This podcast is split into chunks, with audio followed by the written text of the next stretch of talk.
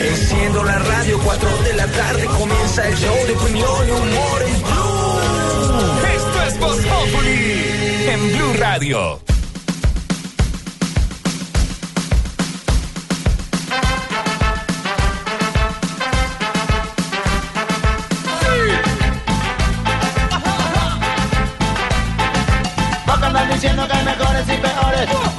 Diciendo que se debe hacer. Vos que andas diciendo que hay mejores y peores. Vos que andas diciendo que se debe hacer. Escucha lo que te canto, pero no confundir este paz lo que canto. Que me hablas de privilegios de una raza soberana, superiores, inferiores, venga de poder. ¿Cómo se te ocurre que algunos son elegidos y otros son para el descarte de ambiciones de poder? Es malo tu destino, que marcó tu camino. La canción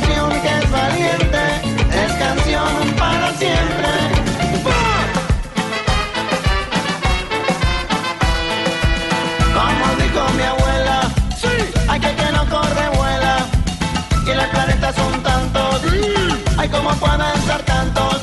En la escuela nos enseñan a memorizar fechas de batalla, pero que poco nos enseñan de amor. Discriminar, eso no está nada bien. Ante los ojos de Dios todos somos iguales. Sos el que hace la guerra, dicta falsas condenas, el que ama la violencia que no tiene. Buena música, don Santi, hoy lunes, comenzando semana y protestando por todo, como nos gusta a los colombianos. Es como un deporte eh, nacional, don Pedro Viola, protestar, quejarnos, ser bueno. Pero eso está bien, es Está bien, una, ¿no? pues una sociedad viva. Criticar. Que lo hagan, digamos, dentro del marco de la ley. Ma, creo que somos y muy conformistas. violencia. Pero eso está bien. Yo creo que somos conformistas. Pero ¿no le parece a usted, Santiago, Dime. que a veces somos un poquito pasados en la crítica? Es decir, Criticar sí todo- somos buenos para criticar. nos- nos- Todo lo criticamos. Todo lo criticamos y nos cae mal. Entonces, Sí. ejemplo, el aeropuerto. Bueno, vaya a todos los aeropuertos del mundo, mire el rollazo que llega a un aeropuerto, entonces aquí, aquí lo critican. Pues el problema con el, con el Transmilenio y la llenura, o sea, un metro en Japón a las horas pico es la... El la- tráfico, el, el- el tráfico, vaya a Sao Paulo, vaya a México, No. vaya a, a Moscú los que estuvieron grabando eh, la vuelta al mundo. En, Vaya a en- Dinamarca. En 80 risas, la vuelta a Rusia en 80 risas. Y no Vaya se a puede. Noruega. ¿o no? No, yo, ¿Usted cree que si pudiéramos ir por allá ya no nos habíamos ido?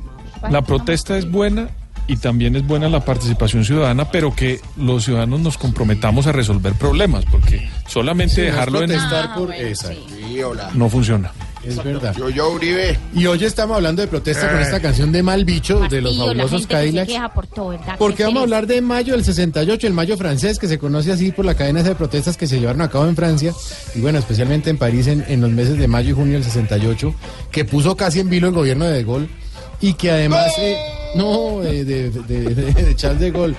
Y en esas protestas que obviamente se basaron más en estudiantes de izquierda, contrarios a la sociedad de consumo y todo esto, y porque además estaba el desempleo altísimo eh, en Francia, las grandes ciudades estaban llenando de esa periferia, de esos, eh, digamos, los pueblitos de desempleados.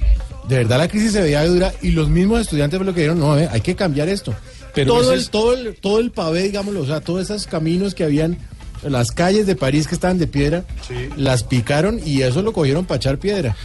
Pero esa generación post Segunda Guerra Mundial fue la que le dio mucha vida en materia cultural, en cine, en arte y en todas las disciplinas, incluyendo la academia, que digamos hubo una transformación en los pensums franceses que le sirvió mucho a los estudiantes universitarios de la época y de hoy. Eso es verdad. Y es una cosa que sigue avanzando hasta el día de hoy. Mayo 18 tenemos que ser agradecidos porque de cierta manera es como la gente joven, a raíz de una protesta, sí hizo mover muchas cosas en- en- a nivel eh, social y de política, ¿no? Los estudiantes liderados además por Daniel el Rojo, ¿no? Sí, señor. Liderados por él en una protesta que además tuvo eco en muchos países del mundo, por ejemplo en México, en muchos países del mundo. En Ma- eh, acuérdese que en México mataron gente en la. Tlatelolco. Tlatelolco Después fue una matanza. Revivamos la historia con Santiago y Pedro. que fue muy duro porque, entre otras cosas, casi impide hacer unas celebraciones de los Juegos Olímpicos y del Mundial ahí. porque eso fue impactante. Hubo muertos y hasta el día de hoy, No sabe. muchos de las personas que participaron en la muerte de esos estudiantes no se, encontrado, no se encontraron los culpables de esos hechos. Mayo del 68 estamos celebrando un hecho histórico. Protestar es bueno, pero que haya cambios con esta canción de los fabulosos Cadillacs. Mal bicho. Abelardo Rodríguez. Y otros son para el es malo tu destino, que marcó tu camino. La canción que es valiente, es canción para siempre. ¡Bah! Como dijo mi abuela, sí. hay que que no corre vuela. Y los planetas son tantos, sí. hay como pueden ser tantos. En la escuela no te enseñan a memorizar fechas de batalla, pero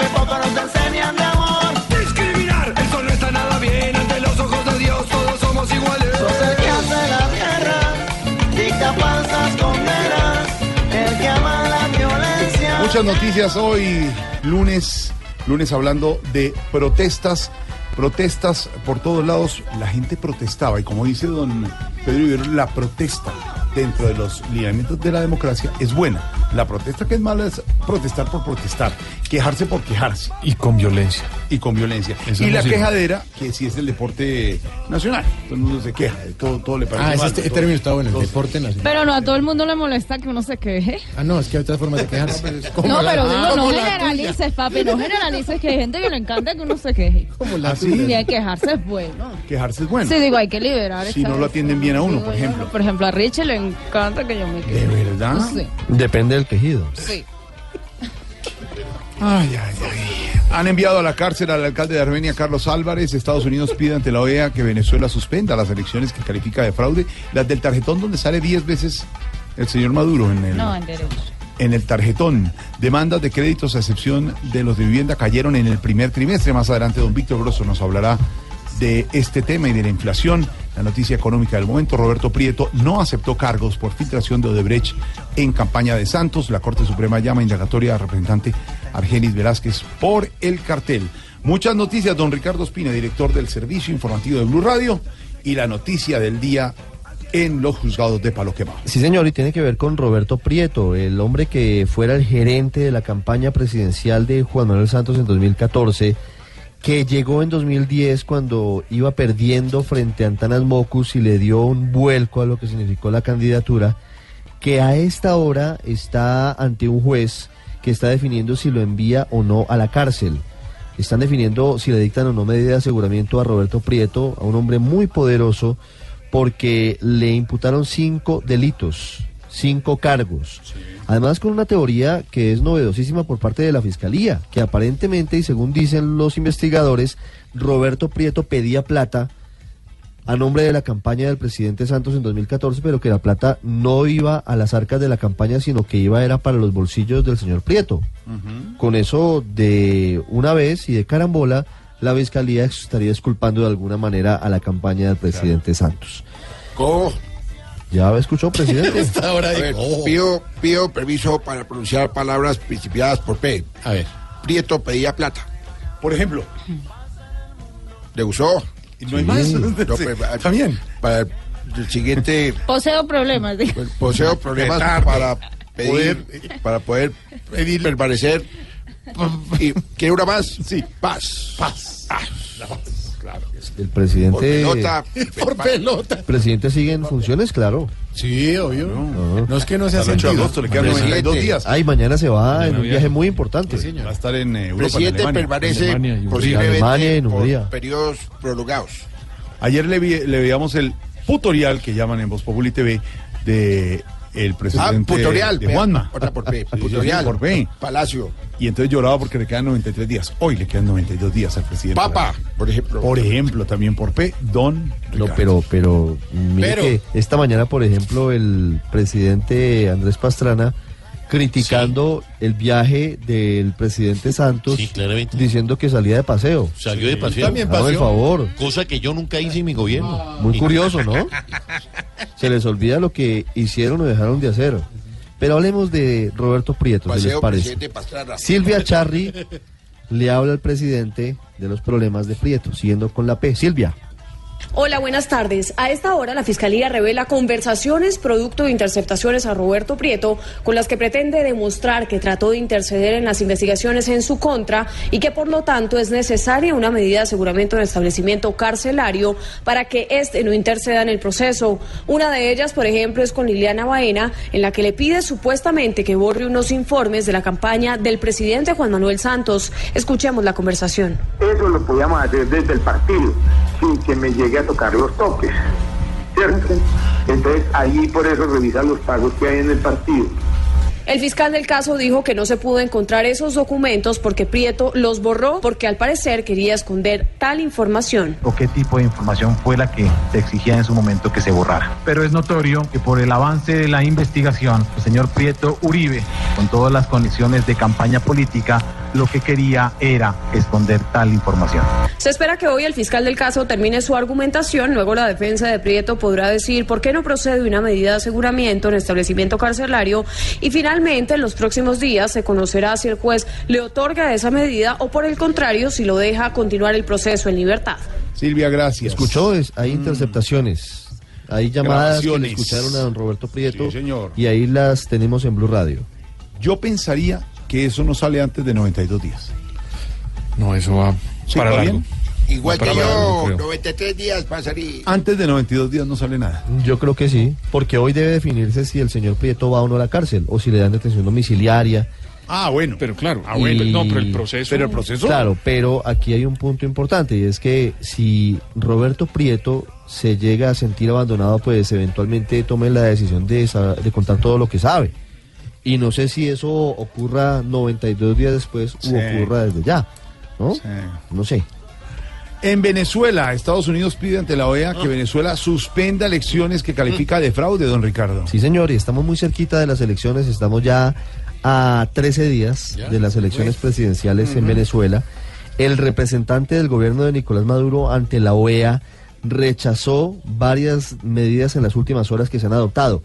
Nuevas sanciones contra el narcotráfico contra exfuncionarios del gobierno de Maduro y las declaraciones muy duras, tal vez las más fuertes que se han hecho recientemente desde el gobierno de Estados Unidos, hoy ante la OEA del vicepresidente de Estados Unidos, Mike Pence, quien pidió lo que usted estaba señalando, que se suspendan las elecciones del próximo 20 de mayo. Jaime Moreno, con lo que respondió Venezuela, volvió Samuel Moncada a ser el representante de Venezuela ante la OEA. Eso es un carrusel, giran y giran. Jaime.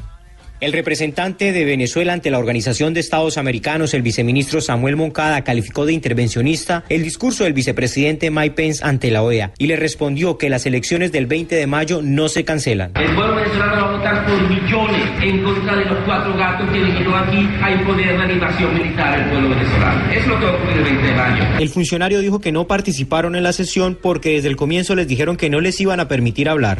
Queríamos que, se- que se- nos sentáramos ahí a escuchar los insultos cuando es absurdo. Somos un país libre y soberano, un país que se respeta. En su discurso, el vicepresidente Mike Pence no solo pidió que se cancelen las elecciones del 20 de mayo, sino que anunció sanciones contra tres exfuncionarios conectados con el régimen de Nicolás Maduro.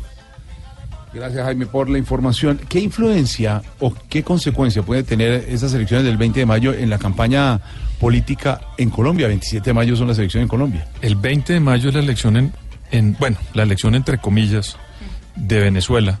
¿Y eso qué quiere decir? Pues que el día que supuestamente se dé un resultado de esas elecciones buscando el señor Maduro cierta legitimidad, pues eso va a tener una implicación en Colombia porque el discurso de este señor seguramente va a ser eh, motivo de respuesta de cada uno de los candidatos.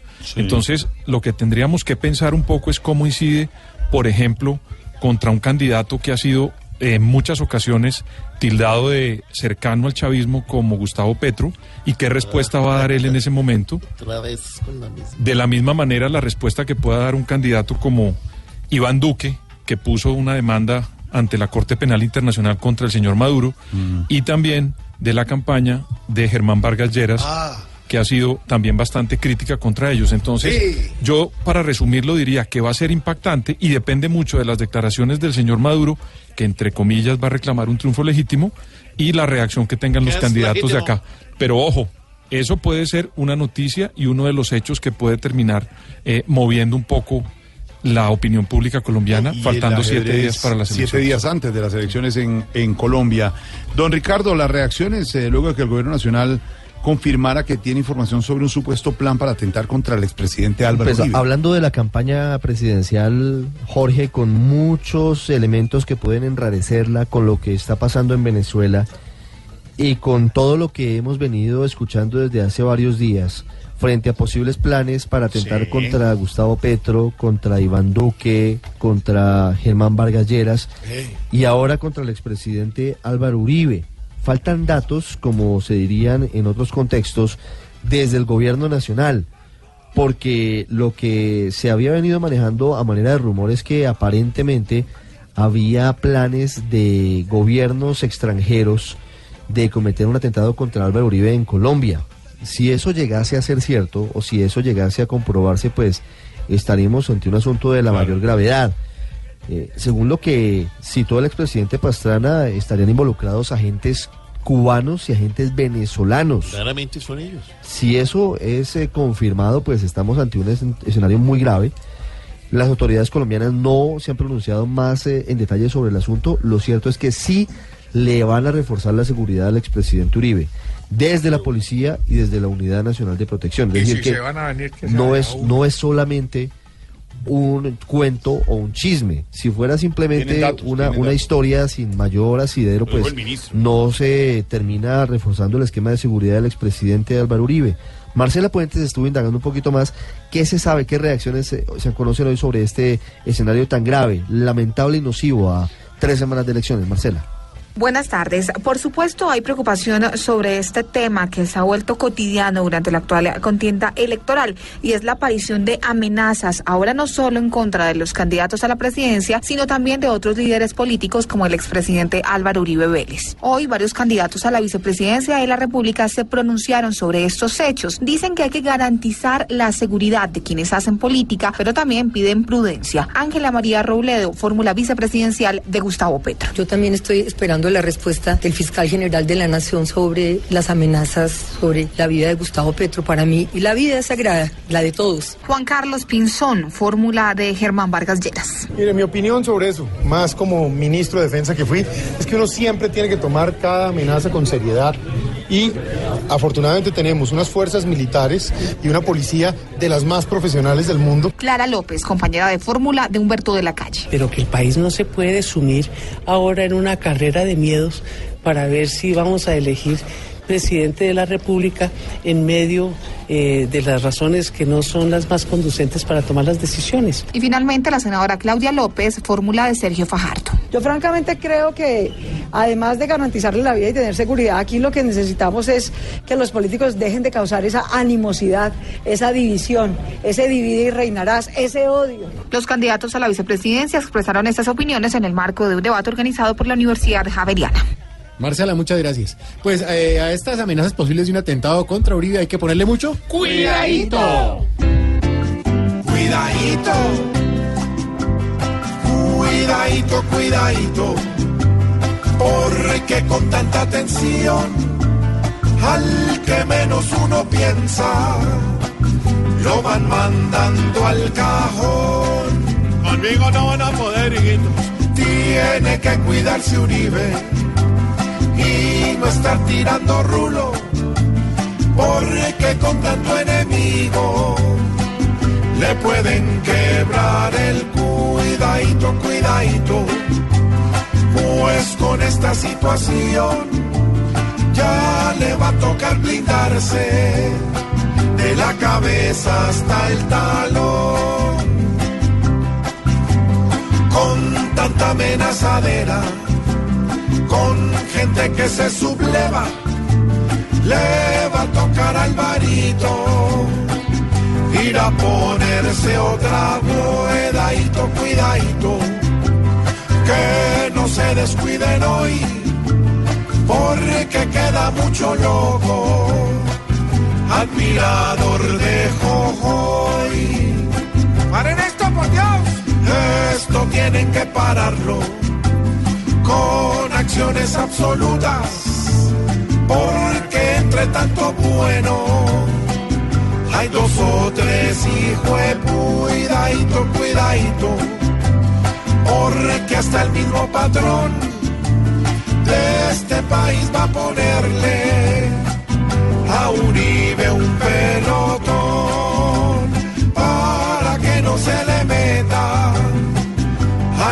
a la casa ni un ratón. ¿Qué? No le mientan a la gente, hermano. Por eso es que la campaña de Tarcillo está ganando adeptos, hermano. No se dice adicto. También ha ganado Adeptos. muchos de esos. No, no, no. Jorge, si la, si la canción dice esto tienen que pararlo con acciones absolutas, porque Absolutas. entre tanto, bueno, hay dos o tres, digo, pues. Hola. No, y no soy yo, claramente. No, chistosísimo y grosero, llegó. Ah, Estoy muy Pues, preocupado, sí. Jorge, muy ¿Preocupado preocupado. No, mano, estuve hablando con mis asesores políticos, hermano, y como así que me están diciendo que Duque va a ganar. Hay que hacer algo, Jorge, hermano. es que hay que No hacer hizo algo las aquí? encuestas. No, no, no, pues yo, nosotros hicimos unas encuestas privadas al interior de la campaña y vamos de primero, Jorge, no entiendo qué está. ¿De primero? Estoy pensando en sacar unas vías en pelota repartir. Ya pasó, ya pasó. sí, ya. Lo Entonces hicieron. voy a decir que, que los taxis casi que, que, que, que queden voladores, güey. Le tengo, solares. le tengo una noticia ya. que le interesa porque no va a estar invitado. El próximo domingo, 20 de mayo, cinco, seis días antes de la jornada electoral, será el gran debate de los candidatos en Voz Populi TV, al estilo Voz Populi TV. Estarán estaremos. los estaremos. candidatos, estaremos todos, tendremos eh, transmisión en vivo por Blue Radio también. Ahí estaremos, No están, claramente. no, los candidatos del territorio. De Juan Roberto. No, no, nada que ver. El gran debate de Voz Populi TV el estar domingo con Álvaro, 20. con Pedro, con todos El gran debate de Noticias Caracol será el 25, dos días antes, pero el de Voz Populi TV el domingo 20, con todas las de la Ido Pedro. No se lo puede perder. no, Al no. estilo Voz Populi TV. Está mejor. Eh, ¿Cuánto ¿No hay le que parece? pagar, pues, digamos? Voz Populi TV, que vamos bien, ¿no, Dieguito? Hombre, hombre, déjeme leerle los A ver, ratings, a ver, cuéntame. Diego. Quítate de ahí, viejo hijo. No. Oiga, y el otro también. No, se empu- no se empuja a Diego. No empuja, no empuja. Diego. No empuja. que le empuja. Jorge, mire, mm, Noticias Caracol de ayer domingo a las 7 de la noche. Sí, señor. Eh, ¿Rating o share? Eh, ¿Cuál le- cuál le gusta rating más? y share. Bueno, entonces el rating de Noticias Caracol de las 7, 8.5 con un share de 27.9. Ah, caramba. ¿Qué es Ah, un share? Sí, No, todo, cada Ay, pues lo que salió anoche. El rating es la lectura normal de los encendidos en Colombia. El share es de 100 televisores encendidos. ¿Cuántos estaban en el canal? Los que, los están Están eh, prendidos en ese canal. Muy bien. Eh, en el canal de RCN estaban en Santa Fe Millonarios, 4.5 de rating y 15.6 de share. Luego los informantes, 9.5 de rating, 28.2 de share. Enfrentado a Cuatro Caminos, 3.6 y 10.6 de share. Séptimo día, 11.3 y 34.9. Enfrentado a, ¿qué es esto? Cine Evasivas, 2 puntos de rating, 6.5 ¿Cine de share. ¿Qué Y Voz Populi TV. Ah, no, perdón. Voz Populi. TV. 7.2 y 28.4 de share.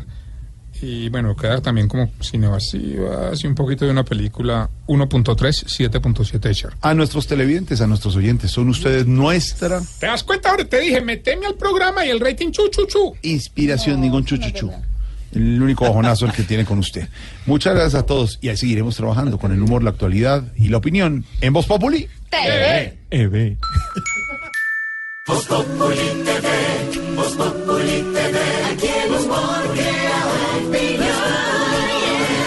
Ojalá que no sea solo tilín, tilín, pues seremos los jueces cuando estén en el ring. Voz Populi TV, Voz Populi TV, Voz Populi TV, Voz Populi TV.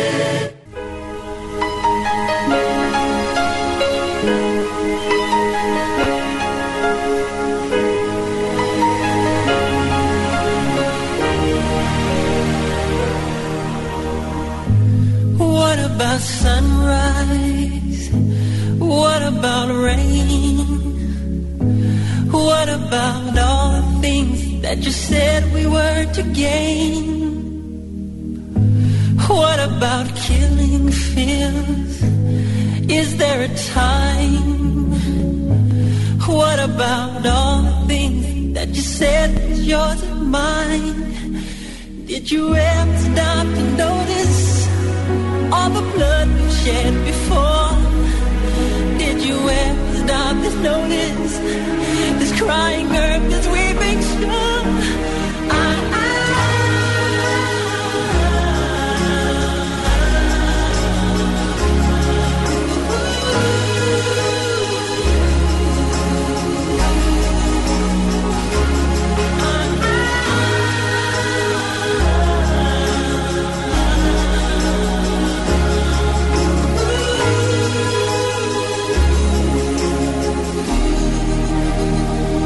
Esta canción de Michael Jackson, la canción de la Tierra, que fue un sencillo que vendió 3.5 millones de copias. Imagínese esa vaina. No sabía que era Michael Jackson la canción. Pues ese es un video musical que habla sobre la devastación de la Tierra. No, tiene nada que ver. Pero habla sobre esas guerras devastadoras que en esa época estaba la de Yugoslavia, bueno, la pasada Yugoslavia, la pobreza, cómo afectaban las tribus. Bueno, es una protesta ya que estamos hablando precisamente de mayo del A la 68. Unión Soviética. Y le vamos a preguntar a nuestros personajes porque queremos que ustedes nos ayuden con el numeral protestaría por. Vamos a preguntarle a nuestros personajes a ver qué opinan. Numeral protestaría por Dania. Ay, va, protestarías por mí, gracias, qué lindo, de verdad. Tú dijiste, protestaría por Daniel. No, que pro- ¿por qué protestaría Daniel? Numeral protestaría por. Ya, ya, ya, pues yo haría una protesta por los miembros. ¿Cómo así? Por, por los miembros de, de, por ejemplo, de la academia que se están viendo afectados, sí, por los miembros de, de las comunidades que no tienen lo suficiente para vivir, digamos así, los miembros en general, ya, tú sabes, sí. Bueno. Como porque alguien tiene que pararse por los miembros, ¿viste? Yo pienso que alguien tiene que, que levantar la cabeza por los que... ay, Por los que digo no más. pueden. Sí, tranquila, quedó claro. Numeral protestaría por. Le preguntaba al profesor Linguini. Santiago, ¿cómo estás? Gracias. Pero no le dijo Mauricio. Sí, dijo ya hemos avanzado. Estoy aprendiendo a hacer la radio porque tú sabes que yo siempre he sido de la televisión con el tablerito, pero ahora me estoy incursionando en la radio. Contento que le pasó al Nacional. Protestaría por los malos arbitrajes en, en el mundo, porque por ejemplo lo que pasó ayer en, en el clásico español, terrible.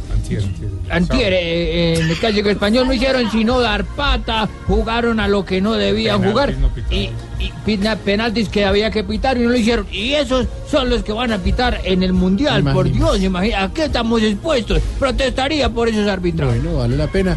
Eh, le preguntaba al doctor Uribe, ya que está usted ahí en el ojo del huracán, numeral, numeral protestaría por. Doctor Rodríguez, buenas tardes. ¿Cómo está? Protestaría y seguiré protestando por ese Nobel mal ganado. Ay, señor, pero no deje la envidia, eso ya La no. falsa paz. Tranquilo, tranquilo. Numeral protestaría por Aurorita. El doctor Don Santiago ¿Cómo está? protestaría porque la gente se alejó de Dios. Sí, eso dice mucha gente que es espiritual, que es que la- no hay Eso es lo que nos está pasando, que Exacto. olvidamos tenerle fe a Dios. Bueno, eh, señor presidente, numeral protestaría por. Eh, a ver, por, por supuesto. Eh, presidente protestaría por posible pérdida de paz, pero pocos pueden apoyarme. ¿Apoyarme? Sí, para que vive Ah, cuidado, dice otra. Es que es por peto y hasta ahí llegó. usted la- para que pudiera- te la repito. Perfecto, no, no, no, no, no, sí, Otra que vez, es pero de corrido. Ah, De corrido, va.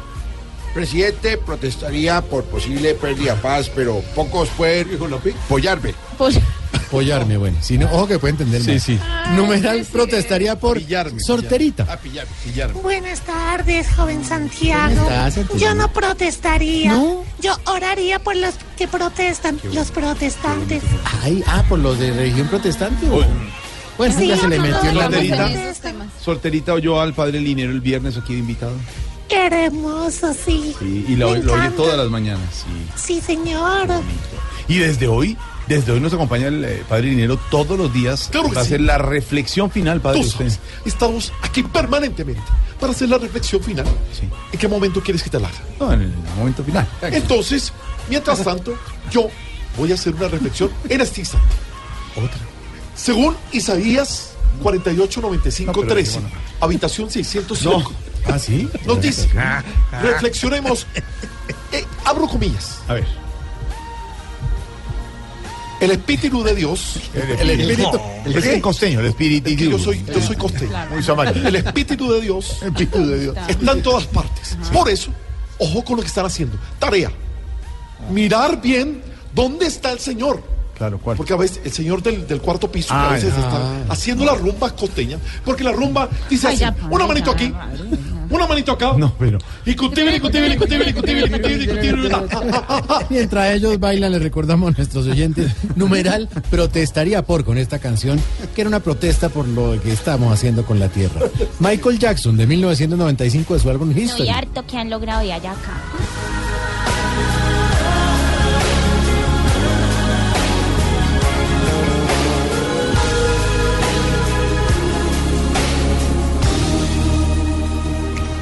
Que el jefe no te dejó salir temprano de la oficina.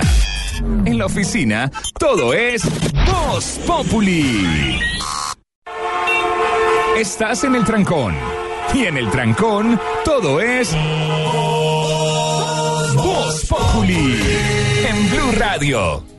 Don Ricardo Ospina, la afectación. Hablando de una situación que pareciera agravarse en Antioquia, el proyecto hidroeléctrico Hidroituango es uno de los más importantes para el país y ha tenido dificultades en las últimas semanas, primero porque un grupo de eurodiputados pidió que no empezara el llenado de la zona porque aparentemente las bandas delincuenciales de Medellín están llevando a sus víctimas y han convertido en fosa común la zona de Hidroituango. Y ahora hay una situación muy grave porque se han presentado una cantidad de derrumbes que afectan a más de 9.000 personas en Caucasia. La gente teme que el represamiento del río Cauca cause una avalancha y una tragedia. Pues eh, las lluvias además están aumentando los caudales. Todo esto está siendo monitoreado permanentemente. Hay una reunión de urgencia y esperamos que se tomen las medidas y que no lo dejen simplemente como algo a lo que le quieren bajar el tono, porque el asunto en Hidroituango parece ser grave. Kelly Torres, ¿qué se sabe sobre la situación y qué dice la gobernación de Antioquia? Según la empresa de energía EPM, algunos municipios ubicados aguas abajo del proyecto hidroeléctrico Ituango no tendrán consecuencias graves por el aumento del caudal del río. Sin embargo, el alcalde del municipio de Caucasia, Óscar Aníbal Suárez, advirtió que más de 8 mil personas se verían afectadas por este hecho y por el incremento de lluvias en el lugar. Nosotros tenemos todas las riberas del río, que son más o menos 7 mil personas en la parte urbana y hablemos de 1.200 personas en, en la zona rural. Y hay una preocupación inmensamente grande que es el tema de los cultivos de arroz que están en las zonas bajas entre Taraza y Nechí. Este sería el tercer deslizamiento que ocurre en menos de tres semanas en Hidroituango. En el transcurso de la tarde, EPM ampliará la información para aclarar la situación en los municipios aledaños. Kelly, gracias. Búsqueda a esta hora la que realizan las autoridades en Campo Alegre, Huila. ¿Qué pasó? Sí, señor, de un hombre que disparó contra varias personas que estaban en un local comercial, mató a un joven de 20 años y dejó herida a una mujer de 38. El hombre escapó, esto es en Campo Alegre, como usted lo decía, Silvia Leona Artunduaga nos cuenta más sobre este caso de intolerancia en el sur del país. De acuerdo con las primeras versiones, el hecho se registró cuando un grupo de amigos se encontraban en un establecimiento comercial ubicado en el barrio obrero de Campo Alegre, cuando dos hombres armados llegaron hasta el lugar y atentaron contra un joven de 20 años, quien se encontraba de vacaciones en la localidad. En este hecho de sicariato también resultó herida una mujer de 38 años, quien recibió una herida con arma de fuego a la altura de la cadera y debió ser remitida a un centro asistencial de la capital del Huila. Aunque no se tiene pronunciamiento oficial por parte de las autoridades, se conoció que personal especializado de investigación tratan de establecer las causas de este atentado y trabajan en retratos hablados de los atacantes, quienes fueron vistos por los testigos que se encontraban en el lugar. Gracias, eh, Silvia, por la información. En nuestra aplaudida, recordada, protestada y marchada. Allá también la protestó y pues, marchada. Protesta, marchada, mayo 68. Usted nos puso. Ya que nos fuimos en paro. En cualquier momento llega Juan Mamerto. ¿Así? Ah. Aplaudida, recordada y protestada sección de... belleza! ¿Qué tenemos, don Ricardo? ¡Qué belleza! No, hombre. Sin protestar. Mire, por ejemplo, Tar- ta-. Tarcisio Maya podría contarnos cuál es su plan en materia de salud, hablando de Bueno, esta noticia. gracias. De verdad vamos a autorizar las cirugías estéticas a través del CISBEN. ¿Cuánto Hombre. tiempo más a dar derecho a réplica, todo eso? 15 segundos. 15, no, pero 15 segundos es un plan, un plan muy difícil, hermano, de verdad. O sea, No, mire, ese vamos tema... a poner unos médicos móviles que atenderán en las serio. filas de las ¿Médicos EPS. móviles? Sí, sí, en las filas de las EPS así se acabarán las Ah, pero filas. eso sería bueno. Médicos móviles, pero médicos eso, móviles. eso, eso no es nuevo. No voy a protestar 15 Mire. segundos no es tiempo. Este qué belleza es indignante. A ver, ¿qué pasó, Ricardo? Una diputada del Putumayo con megáfono en mano sigue en la puerta de una clínica en Cali. Está exigiéndole a la EPS Emsanar que no deje morir a su hermano. En Colombia dicen que la cobertura de la salud es casi universal, que estamos mejor que muchos otros países, pero la verdad es que la situación sigue siendo muy complicada, sobre todo en enfermedades graves. Hay diferencias entre los pacientes que tristemente en Colombia se dividen entre pacientes de primera y pacientes de segunda, y las EPS indolentes, la mayoría de ellas tienen problemas como estos que tiene Emsanar. Diana Ruiz con la historia. La diputada del departamento de Putumayo, Neira Amparo Córdoba, se instaló a las afueras de la Clínica de los Remedios en Cali con pancartas y un megáfono para exigirle a la EPS Emsanar que traslade a su hermano Leonel Octavio Córdoba, de 47 años, a otro centro hospitalario de mayor nivel. Según la líder política, desde hace 12 días su familiar está a la espera de una biopsia para definir el tratamiento para contrarrestar el cáncer de lengua que padece. Dice además que en la Clínica de los Remedios no hay especialistas ni insumos para el procedimiento. Aún no han comenzado el tratamiento integral porque ellos no tienen los profesionales que se adquirió. Llegué hasta lo más indignante a protestar con un megáfono en la mano, a exigir la pronta atención de Leonel Octavio Córdoba. A través de un comunicado, la EPS Emsanar informó que al hermano de la diputada le realizarán los exámenes el próximo 11 de mayo. La Defensoría del Paciente en Cali acompaña este caso. Bueno, muchas gracias por la información. Y a esta hora estamos recordando el mayo del 68, eh, que ya hablábamos un poquito sobre toda la experiencia que fue la, la- la juventud en marcha, digámoslo, para esa época, ¿no? Pero además con propuestas. Exacto. Porque no solamente era protestar por protestar, sino con unas propuestas que hasta el día de hoy tienen vigentes. incidencia y son vigentes. Hasta el tema sexual, mire usted. Claro, claro. Era todo La el- píldora. Exactamente. Por supuesto que sí. en nuestro espacio con Abelardo Freno. No, estamos recordando mayo de 68. Subiría. Subiría. Pero, pero ahora que hablan de esos dos personajes de la historia, ¿qué tal si hablamos con la profe Cabal? De pronto nos informa algo más, eh, pues de todo lo que estábamos hablando, hasta de, hasta de Carlos Marx, eh, que tuvo que ver un poco con la izquierda de los 60 y todo. El 5 de marzo se cumple, o se cumplió, 200 años del nacimiento de Carlos Marx. Entonces, eh, ojalá que alguien pudiera, digamos, entender y comprender las incidencias de la ideología de Carlos Marx. Porque no solamente fue la persona que, digamos, creó conceptualmente, ideológicamente el comunismo, sino que Carlos Marx fue un ideólogo, un filósofo y un economista. Entre otras cosas, No, entre ¿cuál otras cosas, vivió eh, una cosa paradójica. Eh, conoció el capitalismo y el comunismo, porque vivió en Inglaterra y fue donde murió un hombre que murió muy enfermo y con muchos problemas económicos. Pero por medio de la filosofía y de la economía logró entregarle al mundo una ideología y una forma de pensar que tuvo como consecuencias, por ejemplo, que tuviéramos la jornada laboral de ocho horas. Porque El creador de eso fue Marx. Después de, antes de, de él, pues estaba la revolución industrial donde las personas entraban a una fábrica y no se sabía, se sabía cuándo entraba, pero nunca cuándo Hasta salía. niños. Eh, prohibió dentro del manifiesto, dice Carlos Marx, que hay que prohibir el trabajo de los niños en las fábricas. Y además la pensión, porque cuando la persona entraba en años en esas fábricas, pues esas personas, digamos, morían simplemente sin ningún tipo de protección. Por supuesto, el comunismo no se llevó a cabo, se cayó con el muro de Berlín, pero Carlos Marx dejó una serie de enseñanzas importantes. Al final de su vida, digamos que una anécdota muy famosa en la que cuentan los, los biógrafos que un buen día su mamá, Enriqueta, le preguntó que él por qué hablaba tanto del capitalismo, que si no era hora de que él tuviera un capital. Así ¿Cómo es terminó. la vida? Sí, hemos hablado con él para que coger sus banderas en estos No, temas ¿cuál hemos hablado con él? Si ya murió hace tiempo. 200 años de su Ustedes natalicio. nos están engañando. Más bien, eh, profe Murió Cabal. en Londres en 1883. Gracias a Pedro de Subiría. Eh, No, hombre, ¿Usted Pedro. está Vive. de acuerdo con todo lo que dijo eh, precisamente aquí don Pedro Viveros? No, nunca, no. Tipo tan bruto este tal Pedro Lineros, no, Viveros, que Viveros. estudia, vago. El padre Viveros es otro- No, no, además fue el 5 de marzo, por eso se llama de Marx. Marxo. Ah, que fue. Precisamente, Ah. Carlos Marx no fue ningún defensor del trabajo ni de los trabajadores. Entonces. No, él fue el escritor de la famosísima canción Playa Brisa y Marx. No. Sabe todo el Señor. mundo. ¿Qué tiene que ver eso? Qué ignorancia. Entonces, para usted, Marx no. es el creador del marxismo. No diga eso, bestia, pasito. No, no. Usted está confundiendo a Marx con Juan Manuel Santos, No. que es el creador del marxismo? Le marchan los campesinos, le marchan los profesores, le marchan los camioneros No, y el no, país no, le marcha. Señora, lo que está confundida es usted. Yo, yo creo que, a ver, Carlos Marx, como decía don Pedro, fue el fundador del socialismo científico, al lado de Federico Engels, ¿se acuerda? Que a la de vez la también... familia Engels, no, Engels, no, no, no, no, no, Pero mira, acuérdate que también hablaban del, de, de, eh, todo esto del productor del comercial de la televisión que decía, mamá, Federico, mamá me está molestando. ¿Perdón?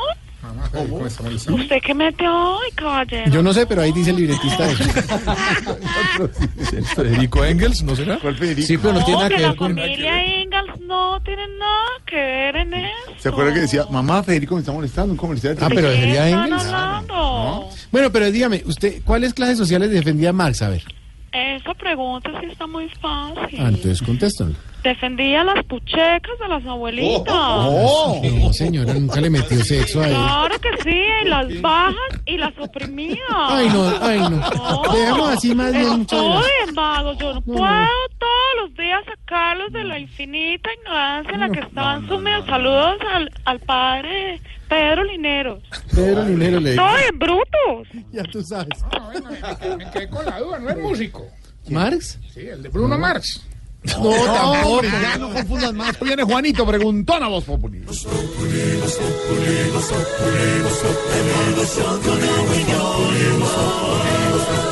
En Blue Radio. Llega Juanito, preguntón a vos, Populi. Llegué hace rato.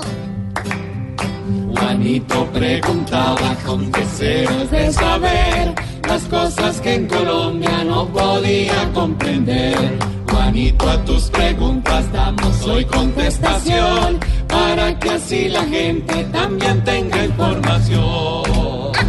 Y ya vine, y vine a preguntarle a mi tío Felipe Chupeta la siguiente pregunta que voy a preguntar. ¿Será que me dejan trabajar, por favor? Gracias. Voy. Ah, ah.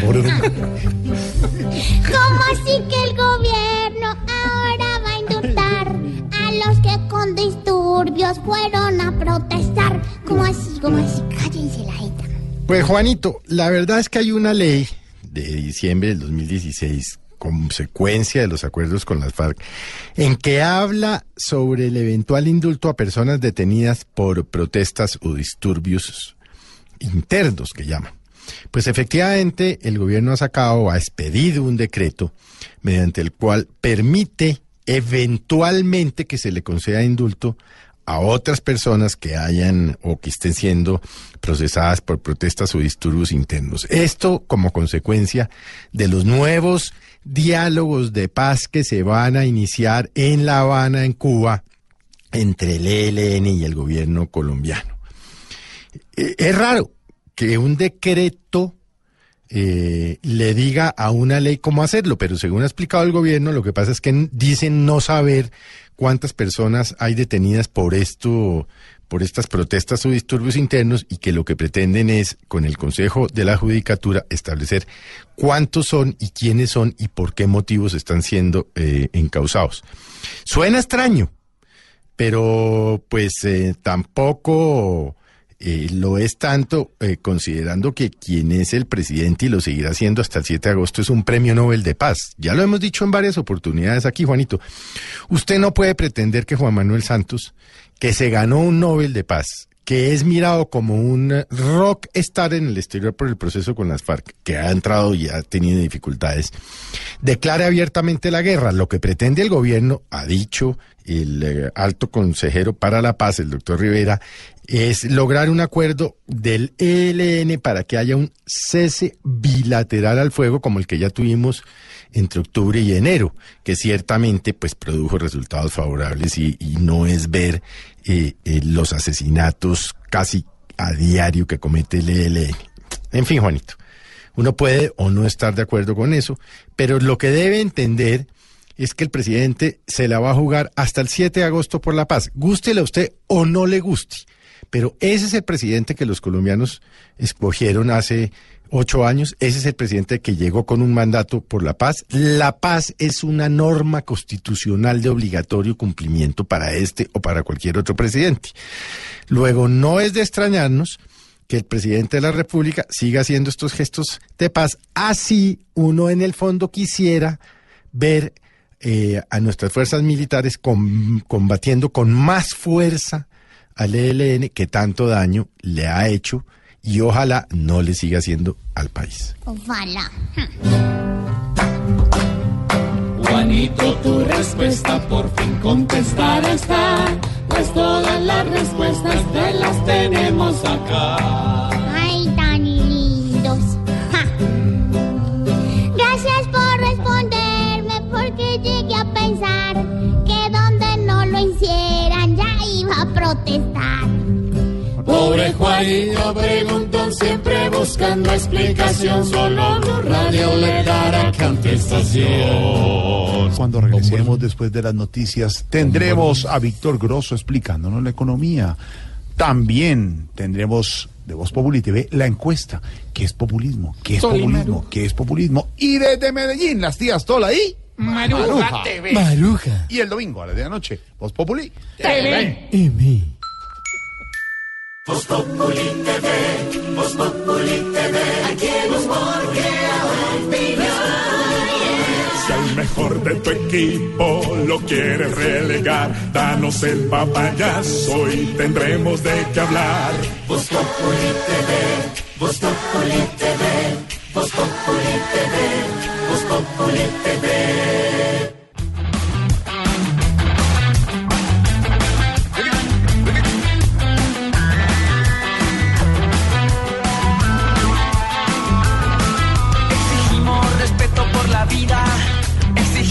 Mejor educación, exigimos la verdad en las noticias, exigimos toda la información, exigimos que el agua se proteja, porque no hay nada que tenga más valor.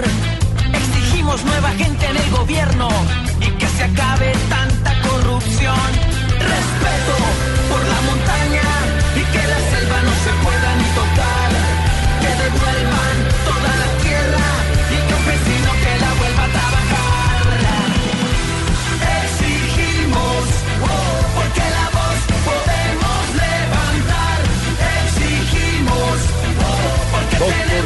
Exigimos canciones ahora. sí. Señor, exigen. Además, lo mismo que hablamos ahorita de Michael Jackson, que la tierra no sea devastada, que la gente viva tranquila, que no haya opresión. Exigimos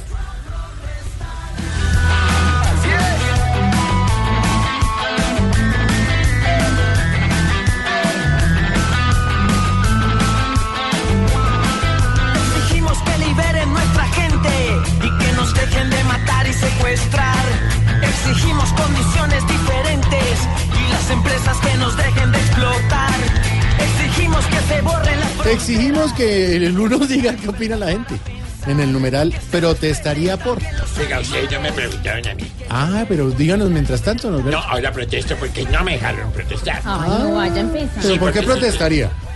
¿Yo qué protestaría? Pues ahora no le digo que protestaría porque no quiero protestar hoy. Hasta exigente. No, Ahí los sí lunes como no la protesto. canción. Pero, En cambio, si fuera viernes, sí protestaría. Pero Porque. Mauricio los lunes no está. Entonces él siempre me manda a mí a reemplazarlo y claro, es que, ay, que no sé Ah, él se va de vacaciones. Se va, se va. No sé para dónde, pero para mí que tiene otra. Ah, tiene usted las sospechas. Paula Rodríguez protestaría por el cambio de nombre que le quieren hacer al Coliseo El Campín. ¿Mm? Eso es ¿Cuál como querer cambiarle el nombre al aeropuerto El Dorado. Se va a llamar Movistar Arena, ¿no? ¿Al Campín? Sí. Bueno, pero al Coliseo, al Coliseo. Coliseo, Coliseo. no Coliseo. cambie. Pero eso eso, es una Coliseo tendencia en todo el mundo. Por ejemplo, el estadio de la Juventus se llama Allianz Arena porque es un patrocinio que tiene que ser muy grande para poder mantener.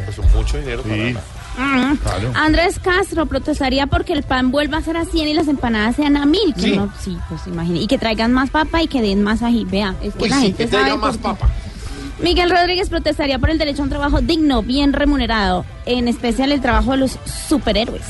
Oiga, cómo están de moda los este superhéroes. ¿Qué superhéroe sería, Jorge? Superhéroe sería. Jorge Alfredo, ¿qué Jorge, superhéroe ¿qué sería? superhéroe sería? De Me gustaría ser super, super Vargas. Superman. Capitán Barriga. Vivi Baena protestaría para que aprueben la pena más fuerte para los violadores y maltratadores Sí, de niños. Por favor, no más contra los niños. Completamente de mandó acuerdo. Sí, mandó muñequitos. Roy Crayola protestaría por los medios de comunicación que se venden a los empresarios o a los políticos. Emma Madera de Gallo también se pronuncia. Protestaría por la falta de leyes que castiguen ejemplar y fuertemente a aquellos que maltratan a los niños y mujeres. Saludos para Emma Madera de Gallo. Exigimos, oh, porque la voz Exigimos a esta hora hacer contacto con nuestras tías Tola y Maruja desde Medellín. Tías, ¿cómo van? ¿Qué hay, mis amores? Somos sus tías Tola y Maruja. Un saludo muy cordial para los radioescuchas de Voz Populi y para la mesa de trabajo. Jorge, ¿cómo estás, querido? ¿Qué has hecho, Ole? Bien, tías, ¿cómo van ustedes? Me alegra saludarlas. Excelente y mejorando. Qué bueno. Ve, Jorge, muchas saludes del Papa Francisco Eh. y que porfa eh, no lo agregues en WhatsApp. ¿Cómo? Que él no tiene eso ni piensa tener. Y muy preocupada, Jorge, porque muchas abuelas uribistas, como Maruja y yo, están denunciando que se les está perdiendo la cédula en su propia casa. Juego limpio, por favor, nietos petristas. Los nietos Y hablando de Petro, figúrate, Jorge, que ya empezó con su plan de expropiaciones. Eh, vea, vea. A la periodista Claudia Gurizati le expropió la mamá. ¿Eh? Y siguiendo con Petro, ya supimos por qué tanta gente va a sus discursos. Eh, figúrate que anda regado el, el chisme que en cualquier momento Petro va a tirar de jura sus zapatos Ferragamo. Mm. Y muy contentas, Jorge, porque Vargas Lleras se va a desquitar de- del montaje que le hizo el uribismo, de, de, de las viejas sin bikini repartiendo volantes. Sí, ¿cómo? Y nos contrató a Maruja y yo Ay, para que salgamos en tanga No. a repartir propaganda de Duque. Ustedes van a hacer ¿Eh? eso. ¿Vea? Bendito sea mi Dios, Pues no- sí. nos cayó boleíto. Pues sí. Y saben, mis amores, cuál es el mejor regalo para la mamá? Para la mamá este Pues, fin de semana, claro. Uno que la haga sonreír.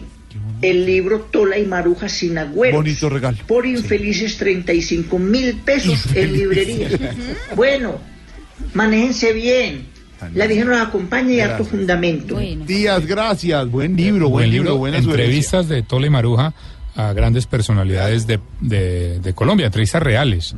Y están ahí en el ¿Se libro Sin la- Agüeros. La que hicieron con Uribe en el programa, ¿se acuerda? NPI.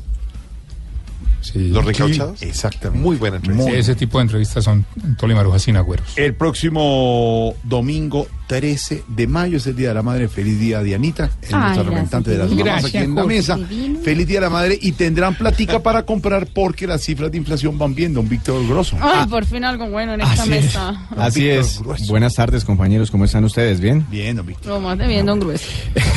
Mire, Jorge Alfredo, un dato muy importante que pasó un poco desapercibido el fin de semana y es importante porque nos toca a todos los colombianos, eh, ya que refleja la variación en eh, los precios de los productos y servicios que adquirimos eh, cotidianamente.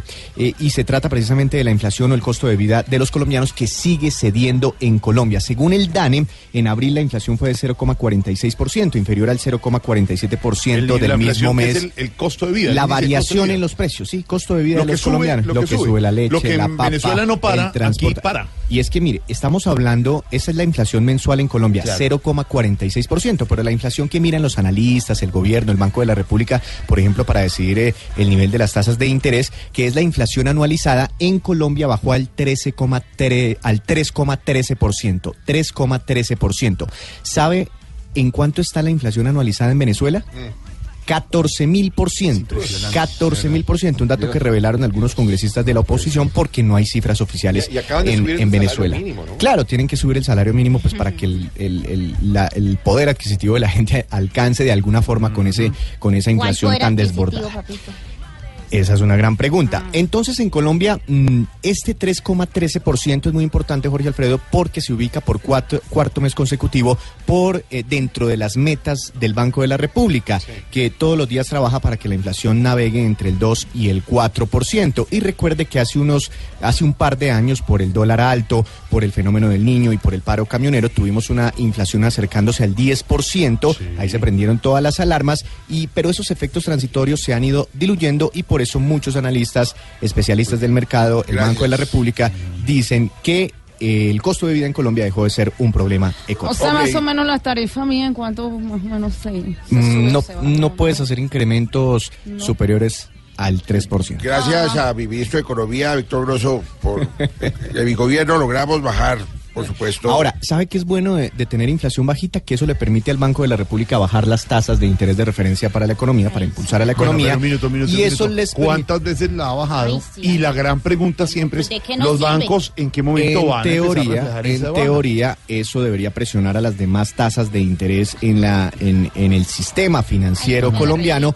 Sí ha habido una disminución, no se ha transmitido todo ese efecto de la disminución en las tasas de interés del Banco de la República sobre créditos de consumo, que son los que adquirimos a través de nuestras tarjetas de crédito, pero pero sí ha habido una una transmisión no como lo esperaría el gobierno del Banco de la República, pero sí hemos tenido eh, tasas de interés o tenemos en este momento tasas de interés en el sistema bancario más bajas que hace un par de años. Ahí están las noticias Económicas que son buenas, las de la inflación y el costo de vida, El según mío. don Víctor Grosso. Mientras que en Venezuela no son tan buenas, ni económicas ni políticas. Estados Unidos, don eh, Wilson, está pidiendo ante la OEA que Venezuela suspenda las elecciones que califica de fraude. Y hay plazos que está dando el Tribunal Supremo de Justicia. ¿En qué caso, don Wilson? Sí, señor. Eh, para complementarle lo, lo de la OEA, además está pidiendo Estados Unidos pues que la saquen de la organización a Venezuela, que hay que aislar definitivamente al régimen de Maduro. Y antes de hablarle por el tema que usted me pregunta, le respondo a Dianita frente al tema del poder adquisitivo, Adquisitivo, sí. en el vecino país.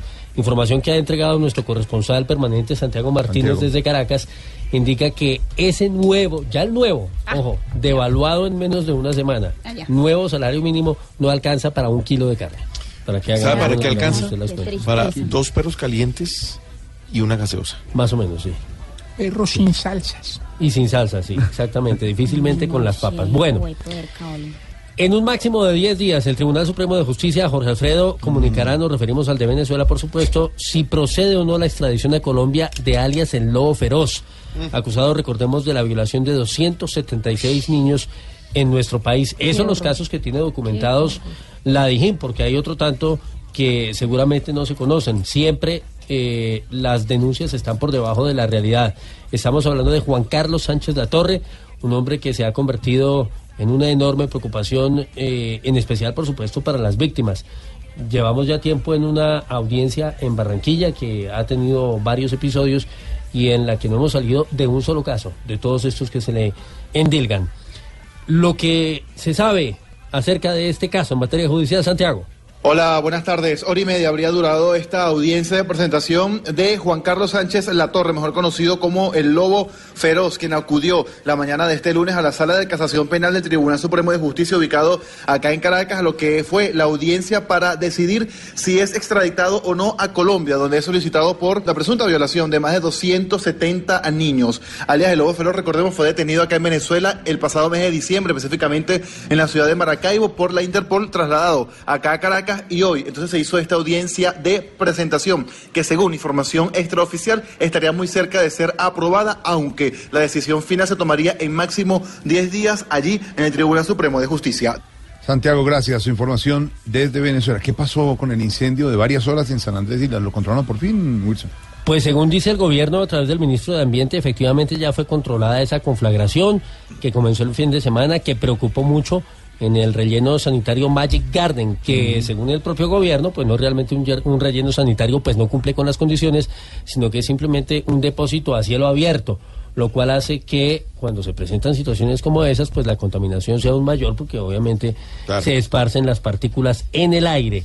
Confirmó el ministro que desde hace varios años se han presentado irregularidades en el manejo del relleno. Aparentemente es un tema que están eh, indagando los organismos de control. Allí también habría problemas de corrupción, como raro. María Camila Correa.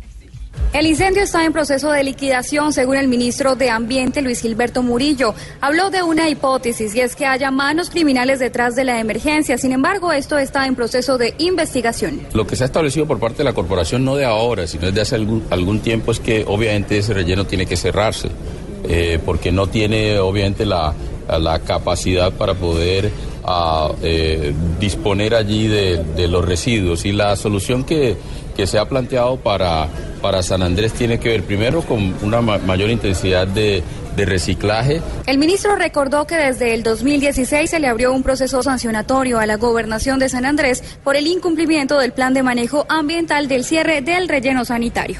María Camila, gracias. Hay mensaje que dio a conocer la familia Gaviria Correa tras el acto de perdón que lideró este fin de semana Rodrigo Ondoño Timochenko, ¿no? Sí, y que ¿Qué hay que recordar además tuvo una respuesta inmediata en ese momento de Yolanda Pinto, que es la hoy directora de la unidad de víctimas y la viuda justamente de Guillermo Gaviria, el entonces gobernador del departamento de Antioquia, diciendo ella que ya los había perdonado y que había decidido eh, pues tomar ese camino porque no quería justamente que su vida se convirtiera en un infierno. Ahora esta nueva comunicación eh, de la familia indica que el hecho de reclamar justicia no significa que haya sed de venganza. Y han aprovechado ellos también para rendir homenaje a los ocho militares que también fueron asesinados por las FARC en esos hechos en el departamento de Antioquia. Marcela Puentes. Con un comunicado firmado en la ciudad de Medellín, la familia del exgobernador de Antioquia, Guillermo Gaviria Correa, insiste en que es necesario tener justicia y verdad para sanar las heridas de la guerra. Esto a propósito del acto en el que Rodrigo Londoño, conocido como Timochenko, jefe máximo de la exguerrilla de las FARC, pidió perdón en representación de ese grupo convertido ahora en organización política por el crimen del exgobernador cometido en mayo de 2003. Le pedimos la posibilidad de que nos perdone. Nunca justificaremos ese tipo de hechos que para nada tenían que ver incluso con la confrontación, teniendo en cuenta la misma actividad que realizaban el gobernador en aquel momento. La familia Gaviria Correa dice en su comunicación que durante el proceso de negociación con las FARC, la discusión nacional se ha centrado equivocadamente en la idea de que las víctimas deben ofrecer el perdón y la reconciliación como aporte para la paz y que pedir verdad y justicia no puede ser considerado como una incapacidad de perdonar, como una sed de venganza y mucho menos como un acto en contra de la paz misma. Ahí está la reacción de la familia frente a este acto de perdón ¿Ya estamos conectados? de Rodrigo Londón. ¿Quién- qué pasa? ¿Ya estamos conectados? Estamos hablando de informe. Señor, Póngamelo, póngamelo ahí. señor, ¡Aló! señor, estamos registrando las noticias del momento aquí en Voz Populi. Ni más me- nosotros también. Usted se mete abruptamente con esa canción. ¿Qué es esa canción? ¿Quién abrió Gairutando qué? No, abruptamente. Ah, no. No, ya estamos conectados, ya queremos... con- Ay, compañero Jorge, de verdad muy preocupados. ¿Qué pasó? Muy preocupados. ¿Qué pasó? No sé dónde, dónde iremos a parar. Esto, como dijo el doctor Uribe, es la pacatombe. ¿La qué? Una pacatombe. Hecatombe. Exactamente. Ah, ¿tú también lo oíste? No, no, no, le estoy corrigiendo a usted. Ah. no. No, de pronto don Jorge no sabrá en qué otra organización me podrán recibir a mí. Ah, ¿se, se, se quiere cambiar de bando? No, es que esto aquí está, pero yo le digo no. Sí, señor, de verdad, porque es que al interior del movimiento le digo yo, hay más tensión que en un Brasil de Marvel. A ver. Uy, esto está tensionante. Hay tanta, pero tanta división, le digo, Mm. que yo a veces le digo así sinceramente, don Jorge, yo a veces siento que estoy en el Partido Liberal. ¿Ah, sí? No, esto es Dividido. mentira, ya para todos. No, yo la verdad, estoy tan aburrido, es que no es una veredal que... No, es que ni siquiera pedagógica es. No nos han enseñado nada de pedagogía ni nada. Pedagogía. No, yo que eso estaba prometido, ¿de acuerdo? No, yo al- que al igual que el camarada Antris quiero desaparecerme, yo le digo. Claro, está. Pero no, pero yo me quiero desaparecer por el aburrimiento, ¿no? Ah, es ah, que no por quiere- huelga. Sí, se quiere desaparecer por la aguantadera de hambre. Mire, ya, ya que habla de Santrich, Sí, le- ¿les han dicho algo de él? No, ¿has, has sabido tú algo? No, no, no le estoy... No, mira tú. Y esto parece una llamada como de vecino. No, No, fíjate que esta mañana justamente compañera Márquez terrible. nos informó que algunas personas le estaban pidiendo a la compañera Antrich que terminara con la huelga, que porque le era fundamental para el proceso de paz. ¿Y, y, y Santrich qué ha dicho? No, que él tampoco les va a comer de esa. No. No, está pero cerrado totalmente. Yo está cerrado totalmente. Digamos que una parte, digámoslo, ya digestiva. Claro. Ay, no, qué pesarle compañeros Antrich acá entre nos. Sí. Porque por allá en una mala situación y ustedes aquí haciendo chistes. No, con él. A nosotros. vea, No, tampoco ¿Usted es el no. que está haciendo el chiste? No, no, no hay que ser mis- miserable con él. Sí. Claro que en cuestiones de alimentación yo le digo también he sufrido. ¿De verdad? No, pero yo también llevo muchos años comiendo mal y de lo mismo. ¿De verdad? ¿Y, que, y de- también ha hecho huelgas de hambre o qué? No, es que yo soy casado. Ah, no, ahí sí. ya. Entonces por eso es que uno, pues, no sé, no es peligro. Yo me acuerdo que le era. Claro, de verdad. Ay, mira, ¿quién está ahí? ¿Quién? ¿Quién habló? ¿Quién? Ah, el doctor Camilo está ahí, sí. Pero porque No aquí puede sí soy ser. doctor, Jorge. ¿Por qué con él sí soy doctor? Porque él siempre lo refiere a usted como Porque el doctor sí, Camilo. lo Bueno, recuerdan usted que allá. fue y lo visitó tantas veces en No, no, sus... no, yo sabía mi estado marital, yo soy casado. Eh, ah, Pero el doctor Camilo. ¿Qué pasó ahí? Ay, qué recuerdo. pero ya, Bien, la eh, visita. recuerdos que profesionales de médico. No, por eso de cuando usted nos dio la visita prostatotrática y todas estas cosas que... ¿Cómo? Prostático. Eh, exactamente, exactamente. Pero, Ah, le hacía... pero era todo, pues no solamente a Ay, él. sí, no, y me contaron que te peluqueaste. Sí. Ay, no, yo, que- cuando yo, yo que les robaba esa melena. no, ¿cómo así? No, cuando contamos en el río que usted me decía, échame la totuma arriba. No, ¿cómo? Le echaba esa agua. ¿Cómo le decía? Porque es agua de estanque cristalina. Ah, pero es que Camilo, el, el doctor Camilo se quedaba varios días allá. Sí, Claro, claro. todas las campañas de que se Él compartía cambuche con varios compañeros. No, Ah, ¿dormía no, no, no, ellos? no. Sí, porque No. por razones de seguridad no lo dejamos en uno, no se vea que fuera un bombardeo. o algo. Y, Entonces, y hacía frío porque usted es friolentísimo. Mucho, pero nosotros nos daban dotación. le nos daban dotación como. Ay, ¿de acuerdo? Nos daban, no, me, daba, me daban Le dotación. a mí. dábamos sus botas de No, gule. ustedes no. Eh, ¿Quién le daba la dotación? Pues obviamente mis, mis jefes. de- No, pero ¿quién le daba la dotación? ¿Quién era el que le daba lo que le gustaba? Bueno, ya, señor, siga. Ay, ¿Y usted tenía, eh, el- eh, le conoció el arma a, a este señor? ¿a quién? ¿Yo a don Camilo? No, No, él no andaba armado, él andaba con el No. petestoscopio. Así, Exacto, el estetoscopio. ¿Y Camilo, usted le conoció el arma? No, pues es que todos estaban armados allá. Claro. ¿Cómo era el arma? Depende porque si era corta o larga. No, no. dependiendo del Si clima. se mete al río, no. ¿Verdad? Era...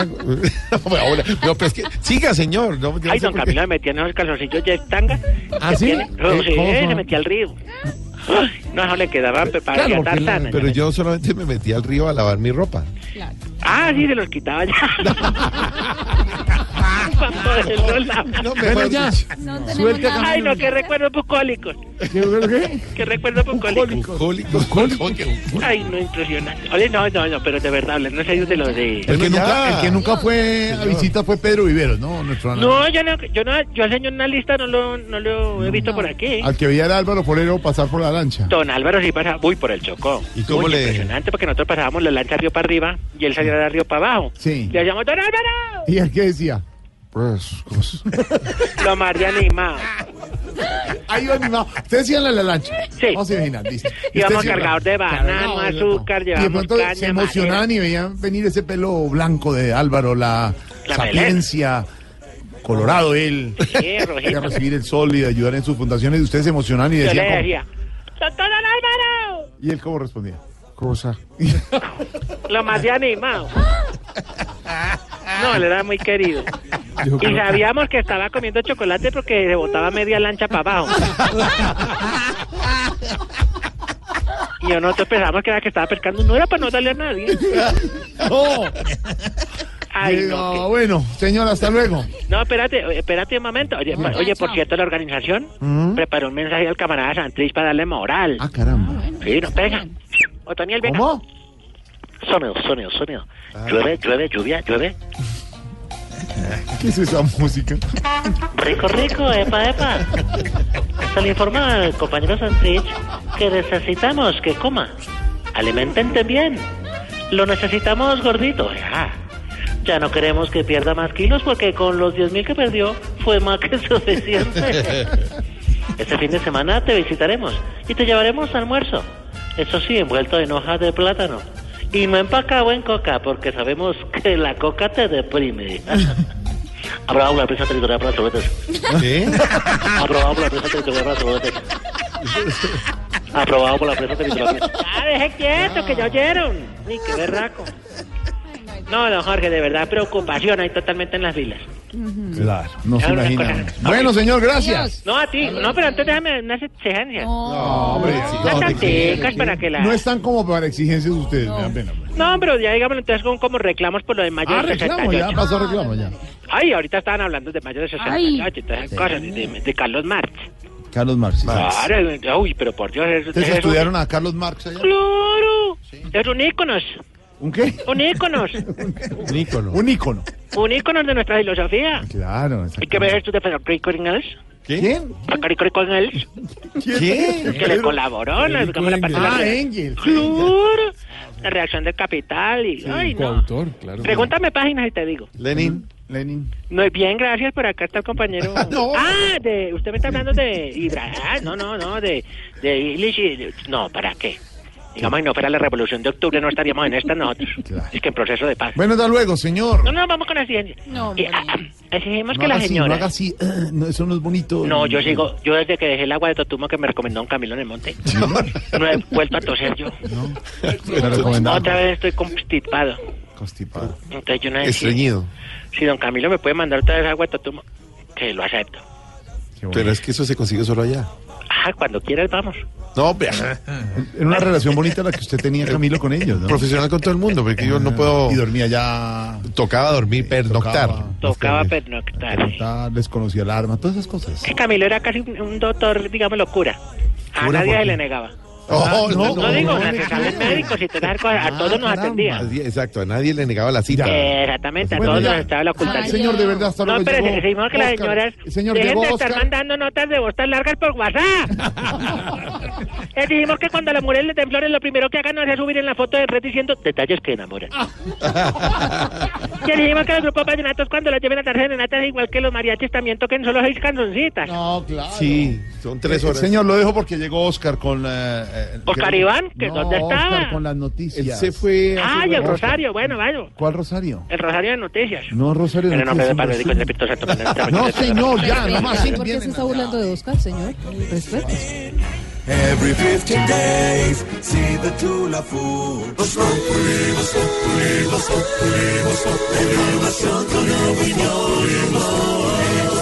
Tenemos opinión, mucha imaginación.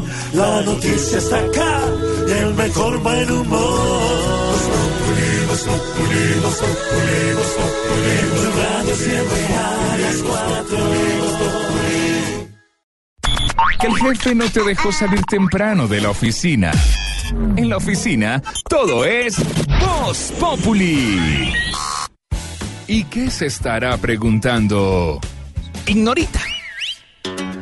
Oiga, su merced, don Jorgito lindo de mi corazón. ¿Cómo va?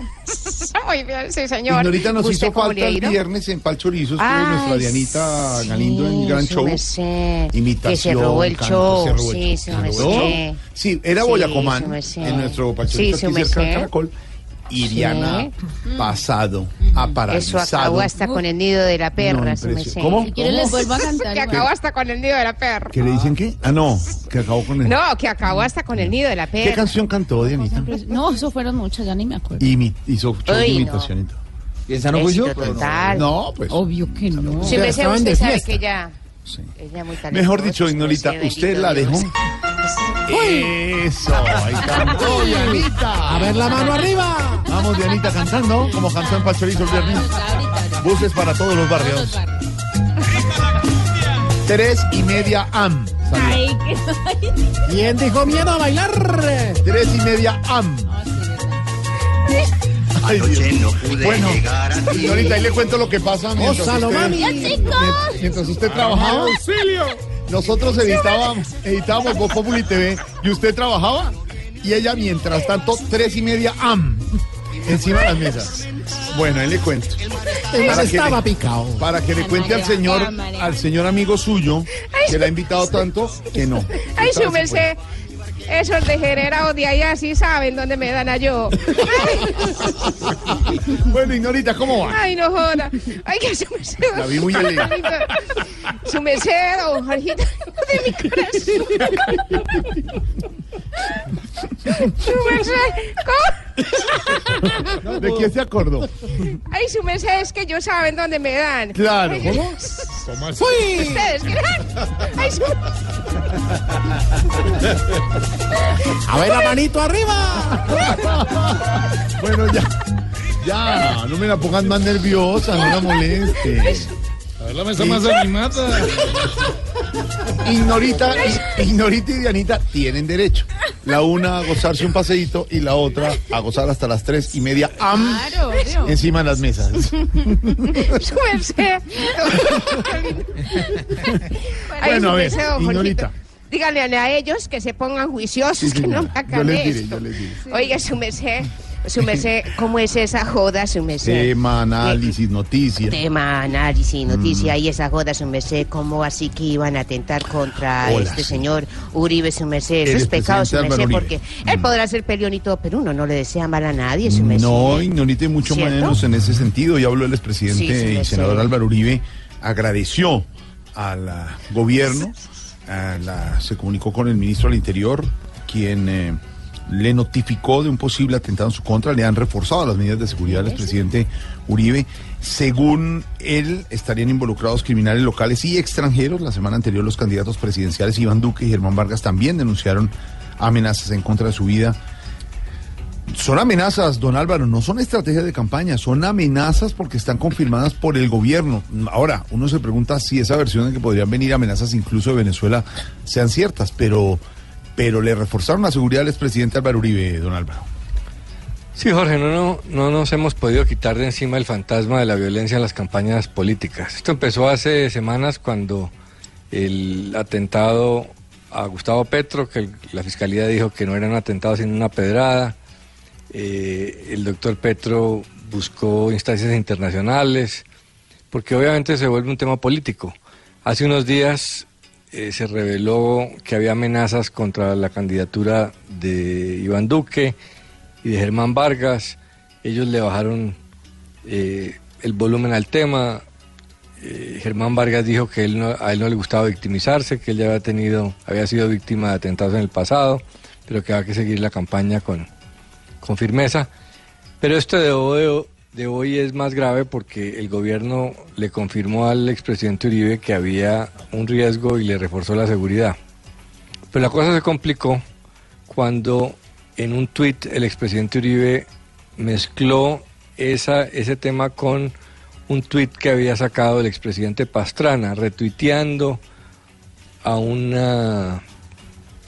medio de internet de Miami, eh, hablando de la vinculación de, de venezolanos y cubanos en posibles eh, atentados. Entonces, mucha gente lo que ha hecho es unir los dos temas y entender que la amenaza de la que eh, le informó el gobierno al expresidente Uribe tiene que ver con el tema venezolano, pues si ya se están algunos por Twitter, eh, ex candidatos presidenciales del uribismo, diciendo pues que está probado que hay una amenaza del castrochavismo contra el presidente Uribe.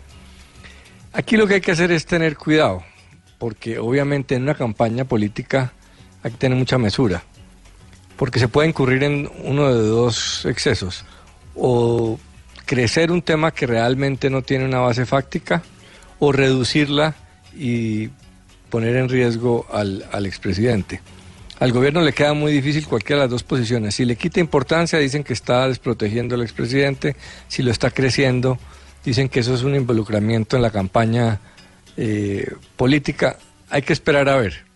Realmente de esto no se puede especular. El gobierno seguramente cuando tenga información de inteligencia verificada, eh, dará información. Si se comprueba que realmente hay unos señores de Venezuela y de Cuba ahí, pues obviamente este tema se va a volver complejísimo, va a terminar en la OEA, grandes denuncias, se vuelve un tema internacional. Eh, ojalá no sea así. Uno pensaría que, que tantos errores no, no puede cometer Venezuela juntos, eh, pero pues los riesgos existen y lo que hay que hacer es tener serenidad y que nadie le saque ventaja política a eso porque porque si ocurre, pues eso no es, eso no le da la razón a nadie. Exactamente. Pues el gobierno alertó al expresidente Álvaro Uribe de un posible atentado en su contra. La notificación fue realizada por el senador, eh, al, al senador, perdón, por parte del ministro del Interior. Pues sobre este tema, aquí está nuestro cuentico del día. Este es nuestro cuentico del día.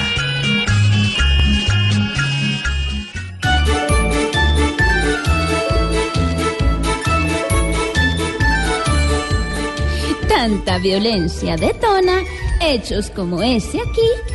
Hay que cuidar cada zona con fuerza y con frenesí para preservar así la vida de una persona.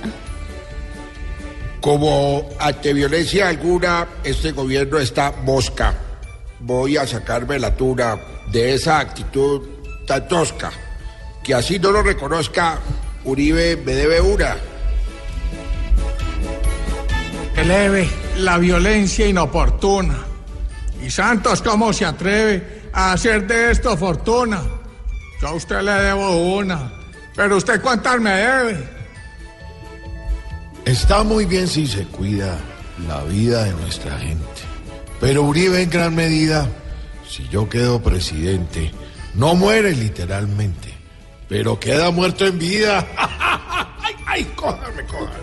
que el violento no se afane en atacar en su rebaño, porque a Uribe entre sus planes no lo asusta algún extraño. Si algo le puede hacer daño, es que Iván Duque no gane.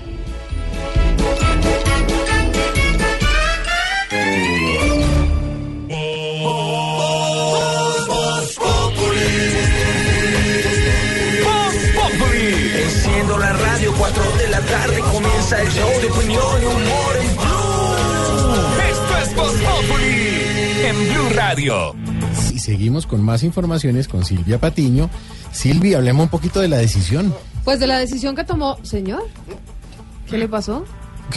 Son las- pues mire, le estaba diciendo que vamos a hablar de la decisión que tomó un juez de Armenia que dictó medida de aseguramiento en centro carcelario, esto en Cristiano es que mandó a la cárcel al alcalde de esa ciudad, Carlos Álvarez Morales. Una corrupción impresionante, Todo ¿no? esto Cogieron por, ajá, eh, por un gravísimo escándalo de corrupción a que involucra a, varias personas, incluida mm, la exalcaldesa de la ciudad.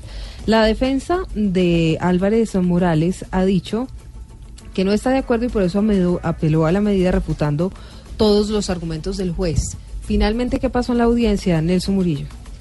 Basado en las pruebas presentadas por la Fiscalía, el juez cuarto penal municipal Freddy Alberto Mondragón definió la medida preventiva de aseguramiento contra el alcalde de Armenia, Carlos Mario Álvarez Morales, por los hechos presuntamente ocurridos durante su campaña de elección a la alcaldía, según los cuales habría recibido 6 mil millones de pesos para su financiación, producto de los anticipos de obras de valorización para la ciudad. Considera este funcionario judicial que sean los requisitos para la imposición de la medida de aseguramiento. Esto es detención preventiva en establecimiento carcelario. Para ello, por la Secretaría del Despacho, se expedirá la respectiva, boleta con destino a la cárcel de Peñas Blancas o San Bernardo de la ciudad Armenia Quindío para que la hagan efectiva. Mientras se realiza el proceso, el mandatario permanecerá en centro penitenciario, señalado por la Fiscalía de los delitos de lavado de activos, peculado por apropiación, interés indebido en la celebración de contratos y concierto para delinquir. Entre tanto, en la capital quindiana le corresponde ahora a la gobernación del Quindío definir un alcalde encargado para regir sus destinos. En Armenia, Nelson Murillo Escobar, Blue Radio. Nelson, muchas gracias. Hablemos de los créditos, Silvia. ¿Cómo le va con los créditos? Bien, yo soy ¿Sí? muy cumplido. Muy cumplido, paga tiempo, tal. Siempre. Y Pero- prefiero no sacar cosas de crédito. Ah, eso. ¿Utiliza mucho las tarjetas de crédito o no tanto? Para lo necesario. Porque mire, le tengo los resultados de una encuesta del Banco de la República. Resulta que durante los primeros tres meses de este año cayeron las pretensiones de los colombianos para adquirir créditos de consumo. Claro. Es decir, menos pedidos de tarjetas de crédito, entre otros. Pues- Pero lo que sí aumentó fue el pedido de créditos para comprar vivienda. ¿Ah, sí? Por la tasa de interés. Yo no sé si sea por la tasa Gracias, de interés. Camilo. o- No, pero es que ¿cuánto vale? ¿En cuánto está la tasa de, de- de se ha- crédito de se ha consumo? bajado. ¿Treinta y pico? Pero mi- mire que han bajado las tasas de interés y ha bajado también eh, la tasa de usura. Camilo Grosso. Eso- con el- No, hombre, no, hombre, metan eso. Tendríamos que llamar a Víctor para que nos explique, explique mejor o no sé si Pedro tiene la razón exacta de qué es lo que está pasando con los créditos de vivienda. Prefiero el doctor Grosso. Bueno, muy bien. Juan Sebastián Amaya, ¿qué es lo que está pasando según el Banco de la República? Según este reporte del Banco de la República, durante el primer trimestre del año, es decir, entre enero y marzo, los colombianos disminuyeron la demanda de créditos de consumo en 6,1%. Recordemos que estos son aquellos que concede una entidad financiera para la adquisición de bienes o servicios para fines no comerciales, es decir, una tarjeta de crédito o compras comunes de los hogares como vehículos, muebles y viajes. Por su parte, los créditos comerciales cayeron 23,5% y son aquellos montos de dinero que otorga un banco a una empresa de diverso tamaño para apoyar sus operaciones. Finalmente, cayeron también en 7,5% los microcréditos, que son estos préstamos que se hace a una persona o una microempresa para que pueda desarrollar algún proyecto, negocio o establecimiento comercial. En cuanto a los créditos de vivienda, el reporte indica que la demanda aumentó 6% durante el mismo periodo. Ahí está entonces a lo que pasa con los créditos de consumo. Sí. Cayeron las pretensiones, pero aumentaron las de vivienda. ¿Qué fue lo que pasó con un arboricidio? ¿En dónde fue eso? Esto fue en el Parque El Virrey. El Jardín Botánico ya respondió a los ambientalistas que hoy estuvieron protestando a- por lo que han denominado un arboricidio en el Parque El Virrey. Fueron talados un montón de árboles en esa zona, pero ¿cuáles fueron los motivos, Uriel Rodríguez? Lo que fuera una tala de unos 47 árboles en el Parque del Virrey al norte de Bogotá desató indignación y protestas por parte de vecinos del Chicó, donde de la nada se encontraron con funcionarios del distrito, sierra en mano. El denominado arboricidio, de acuerdo con el Jardín Botánico, fue apenas una intervención integral de árboles con daños cuya necesidad era quitarlos del lugar. Para eso se indicó que realizaran la plantación de unos que sean nativos y no tengan problemas en el sector. Yamit Saldaña, representante del Jardín Botánico. La intervención no solo incluye eso. vamos a hacer tres traslados de árboles que consideramos que están en muy buen estado y que pueden, digamos, que sobrevivir. Entonces los vamos a cambiar de ubicaciones. Es un proceso mucho más costoso. Vamos a hacer 34 podas de diferentes tipos, de aclareo. eh, y vamos a darle manejo integral de plagas y enfermedades a cinco árboles que consideramos que de alguna manera se pueden salvar. Añadió que previamente se realizó un proceso de acuerdo con sectores del vecindario a quienes se les explicó la necesidad de la intervención en ese parque tradicional del norte de Bogotá. Era necesario el acuerdo, el, eh, era necesaria la tala, eran necesarias estas acciones y dicen además que habían llegado a un acuerdo previo con los habitantes del sector, pero de todas maneras ayer, ayer no, hoy varias personas fueron a protestar allí al Se parque. Claro, eso deberían avisarle, me imagino, a la gente que vive alrededor del parque y que... Mire, esto es lo que va a pasar. Y tienen, que, y tienen negociar con la comunidad. Porque eso no es talar y chao. No, tienen que reponer los árboles en una cantidad negociada En otra con la parte. comunidad, en otra parte. Exactamente. Bueno, hablando un poquito de temas, también vamos a hablar de farándula. Eh, Shakira como que va a iniciar su cuenta regresiva para volver a los escenarios. Ah, sí. Ya se está preparando. ¿Sabe que, que eso es ahorita a mitad de año, ¿no? En junio. Sí, julio. ya. Mucho ya, mundial y sale. El Dorado se llama el tour. Ah, yo pensé que iba a llegar al aeropuerto. bueno, pero la tenemos, ahí está Silvia, la tenemos en la línea. Chax.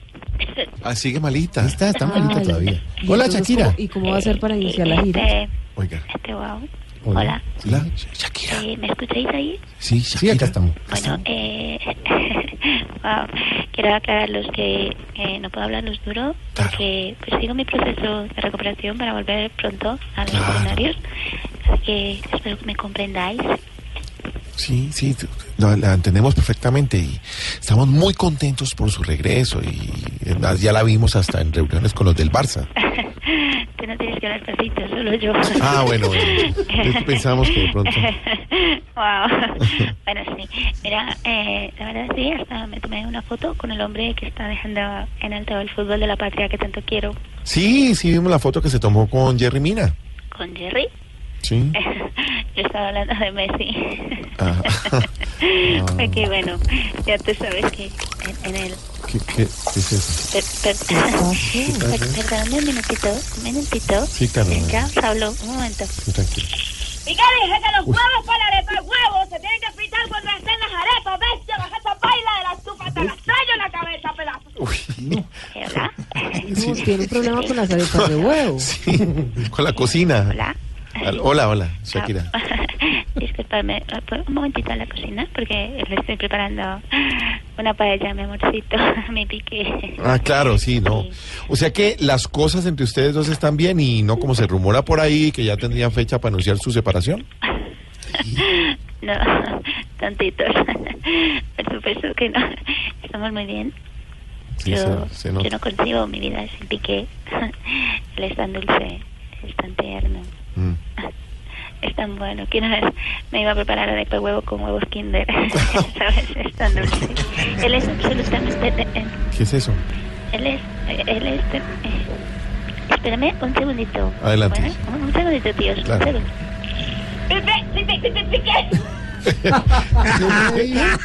Le, le dijo Pipe, Me pero... mata cuando me haces tener ese rollo. Para el factor de olor que estoy hablando por teléfono. Mira lo que me haces hacer. O sea, está acumulando puntos para muñequera, no joñe. Pobre Pipe. Pobre Pipe, porque lo trata así. O sea, debe ser eso, algún trabajador que tiene ya, ya. un Pipe. Bueno, pero ya, Shakira, ya para despedir, porque veo pues que sigue malita de la garganta. Sí, y de la memoria también. Sí, y bueno, ¿nos podría decir qué le ha dicho Jerry Mina cuando se ha reunido con él? Eh, voy a tratar. Bueno, eh, he dicho que en el Barcelona se siente bien, Mm, que, con los compañeros se siente bien, Sí. pero que también espera que presidente Piqué para él poder jugar. Claro, claro. de como cuando Otra uno está hablando de Otra vez Pipe. Y, ya- Se le va a inundar ¿Y ahora qué es? Un segundito, estoy con vosotros.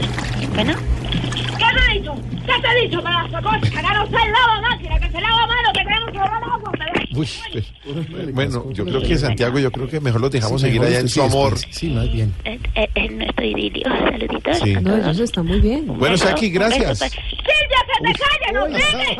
Ay, a Silvia también se la montó. Se vino con Silvia también. No, no, no, así. No. Pobre Pipe y Silvia. que se recupere, Shakira.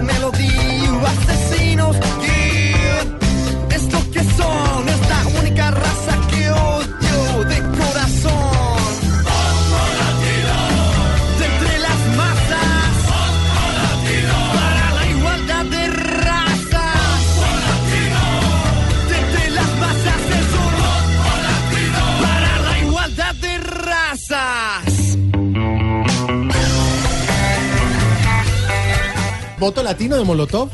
¿Quiénes son ellos, bro? Molotov es la agrupación, acuérdese, bueno, ya está desintegrada, aunque han hecho conciertos últimamente. Pero este es el primer explotó. trabajo musical no de su disco ¿Dónde jugarán las niñas? El primer álbum de esta banda mexicana eh, que lo produjo Gustavo Santaolalla, ¿ustedes se acuerdan? ¿El uruguayo? Sí, eh, argentino, sí señor. Y es producido en el 97.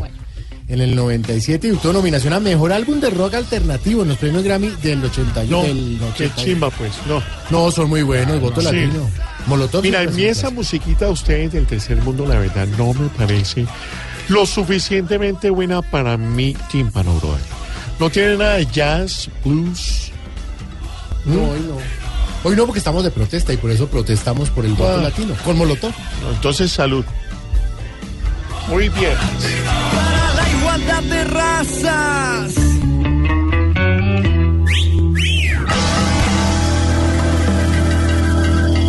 Preguntamos a nuestros oyentes, numeral protestaría por. Jorge Eber Romerín protestaría por tanto impuesto que crean por todo y por nada, y no se ve reflejado ni en educación, ni en infraestructura, ni en nada. Camilo Rodríguez protestaría por ver viva y estar en un concierto de Celia Cruz, la reina de la salsa. Nathan Muñoz Gracias, protestaría gracias. Y proteste por la gente que cruza los puentes peatonales montados en su bicicleta y los policías solo miran. Alex Ariza protestaría por una escasez de empanadas. Uy, sí, eso sería terrible. Efren José Mendoza protestaría por los sueldazos de los congresistas. Y David Rivera protestaría por los animales que son maltratados. Bueno, chévere. Oiga, bro, ustedes sí protestan por todo allá y la verdad a mí no me gusta. En cambio, aquí en esta isla paradisíaca de ¿Dónde, Zanzíbar, dónde? estoy en Zanzíbar. ¿Está por allá? Sí. ¿Saben ustedes dónde queda Zanzíbar, brother? Pues yo sé que ese... Claro, las fiestas de San Sebastián. No, no tiene nada que ver. ¿Quién no estaba allá? Tanzania, brother. ¿En Tanzania usted está hasta allá? ¿Qué horas son allá? Acá son las 3 y cuarto. A las tres y cuarta. Está bien cuadrado el reloj. ¿Y qué se come en Zanzíbar? Uy, se comen unos duranos en Zanzíbar. Una No, en almíbar, hombre. En almíbar. No, en almíbar ustedes, acá en Zanzíbar, Zanzíbar, brother. ¿De qué horas son allá? Y dice que las tres y cuarto. Sí, Pero qué Voto latino, Molotov. Para la igualdad de razas.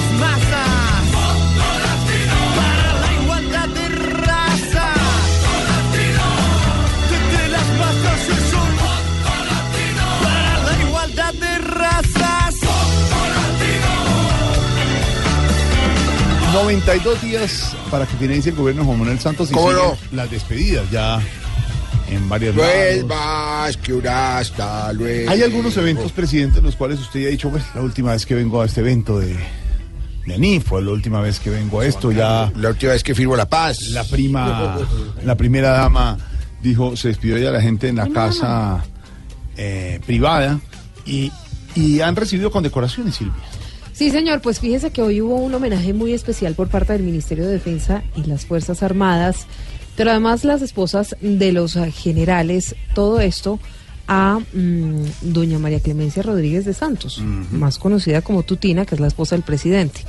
La organizadora fue Lina San Miguel, es la esposa del general Alberto José Mejía, que es el Ah. comandante de las fuerzas militares. Lirita. Y también mm, doña María Carmela Restrepo, Ah, esposa del ministro de Defensa. Claro, Carmelita. Bueno, no solamente la homenajearon por su constante vínculo con los policías y soldados de todas las fuerzas a lo largo de estos 12 años, desde cuando Santos fue ministro de Defensa, sino como madre de quien fuera Ah, ¿me soldado. como madre? Esteban.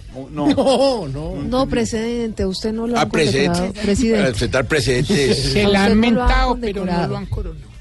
En todo caso, recibió la medalla del Ministerio de Defensa Nacional, medalla San Rafael Arcángel del Ejército y medalla Servicios Distinguidos de la Policía. Rafaelito. Ahí está muy condecorada doña Tutina. Claro, muy elegante.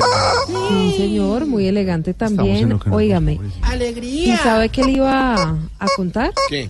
El presidente Santos mañana Ah, eso. sale a una visita oficial Sí. hacia Alemania y a Hungría Olvídense. para fortalecer relaciones y tal. Pero mire, uno de los eventos más esperados ¿Cuál? es en Asís, en Ah, Italia. donde Zapacho, San Francisco. Porque el presidente va a estar entregándole a la canciller alemana Angela Merkel la lámpara de la paz de San no. Francisco. Que es como una especie, es como el Nobel de los católicos que premia los intentos De de la búsqueda de la paz. Mucha lámpara, de verdad. Viaje de nueve días, ¿no? A tener Y ahí viene con quién me voy, Jorge Son siete días, Son estará en siete Alemania. Va a Alemania. Ahí en Alemania va a estar reunido con la canciller Angela Merkel, también con el Sí. presidente alemán Frank Walter Steinmeier. Espero que mi Steinmeier. alemán esté medio, Steinmeier, por medio supuesto, decente. Santo Steinmeier. Va a estar reunido también con eh, empresarios e Con inversionistas. Rummenigge. Y sabe que en Hungría, Breiner. Sí. ¿qué le pasa? Beckenbauer. presidente? No, es un... Eh, Volkswagen. No. Eh, Stubecker. No. Ha Eh, estado o- o- Müller. Ay, Bull, un gran goleador, gran goleador, por supuesto, pero va a reunir con todos, por supuesto, eh, eh, Be- Pero- eh, Berlín, Berlín, el vago Berlín. Pero sí estaremos en el viaje. Estará nuestra Silvia. La mesa alterna. La mesa alterna. La mesa alterna desde Europa. Ay, le puedo hacer un encargo. No. Ah, sí, claro. ¿Qué, qué quiere que le en, traiga? en Hungría es que hay unos helechos muy bonitos. Silvia con un helecho de mano. ¿Ah? Bueno, en todo caso le estaba diciendo que el presidente va a encabezar la apertura de la Embajada de Colombia en Hungría. Ah, no, no teníamos. No. No. ¿Quiere, ¿Quiere de embajador Jorge Alfredo? No, muchas gracias. A Bu- Budapest. Lo digo no. por el Budapest, No, por el Bud, de Buda. cerquita del Vaticano. Bueno, Silvia, feliz viaje. Nos va Óigame. contando lo que vaya. ¿Sabe quién lanzó academia, academia de baile? Que, Clemencia Vargas, Claro. La hija. ah, la claro, la la bailarina salió de la voz. Y la voz Kids. en Bogotá. Lanzó Academia de Baile el viernes, ya está funcionando. Y lo otro que le iba a decir es, eh, bueno, muchas críticas ha recibido desde ayer eh, el doctor Armando Benedetti, el autor del Día de la Familia, ayer en Corferias. Dice él que asistieron cerca de 20 mil personas a acompañar a Germán Vargas Lleras para celebrar el Día de la Familia. Claro. Acuérdense las críticas de Benedetti antes, pero lo que Benedetti dice, y es muy claro, es cuál es el Fueron en problema. tanga todos. No, hombre, no, no, no. no. Lo que dice Benedetti es que, mm, pues en definitiva eso es lo que manda su partido, el partido de la U. Entonces que le hace caso y que por eso le está haciendo campaña a Germán Me Vargas. hacen reclamos los oyentes porque Claro, no por hemos dicho sección. una sola palabra de esta, la canción de moda en Bogotá. No. Sí, señor. No le pagó a que allá. Los oyentes, elijo él. A Gabriel de es la las última Casas, vez que suena en este. a José Luis, a Juan Roberto, a Juan Camilo, al Flaco aquí, a don Rafael Pinauda, a todos nuestros amigos, a don Diego Garra, a todos sentido amigos pésame. hinchas de millonarios. Hombre, otra vez. también están afuera. Están afuera. Eliminados. Pero ganamos el clásico, ¿no? qué? Estoy- hablando de ganar un clásico. Pero peor aún, ganaron y no, tengo ni idea, afuera. señor. Estoy hablando de que Santa Fe le ganó el clásico a Millonarios. No hay derecho. Pero para que no nos digan y no nos acuse ya Gabriel de las Casas, póngale el himno de Millonarios. No, pero- Eliminado ayer por el Independiente Santa Fe en el Campín. Poner los himnos de los que clasificaron, Pongamos entonces el de Atlético Nacional, que es el primero, fue el primero. Un momento, pero ese no es el himno de millonarios, no señor. No, y el himno de Millonarios y Santa Fe. Yo sé bien que estoy afuera. Los dos, papá. bueno, anécdota de ayer, Santa Fe eliminando a Millonarios al flamante campeón del 2017. Quedan ocho buenos equipos en la final. Entre ellos Felicitaciones. el glorioso Y Deportivo Ni una sola representación de Bogotá, ni Santa Fe, ni Millonarios, ni Equidad. Vamos a aprovechar para volver a, repla- a, a resembrar la cancha del Campín. De verdad, Aprovechamos, pues sí, sí, claro. porque no hay nada que hacer. Deberían hacerlo, ¿cierto? Entra en la final. Ahí está. La- Ah, pero El cielo de Tolima, mi presidente, es tan Tarcisio. ¿Qué es eso? Oiga, me Jorge Alfredo. Que es un millonario. No, pero Silvia, ya, te vas 22. Silvia, por favor, Roya, te vas del partido. Ya tuviste tu Tómate tu tiempo en Alemania.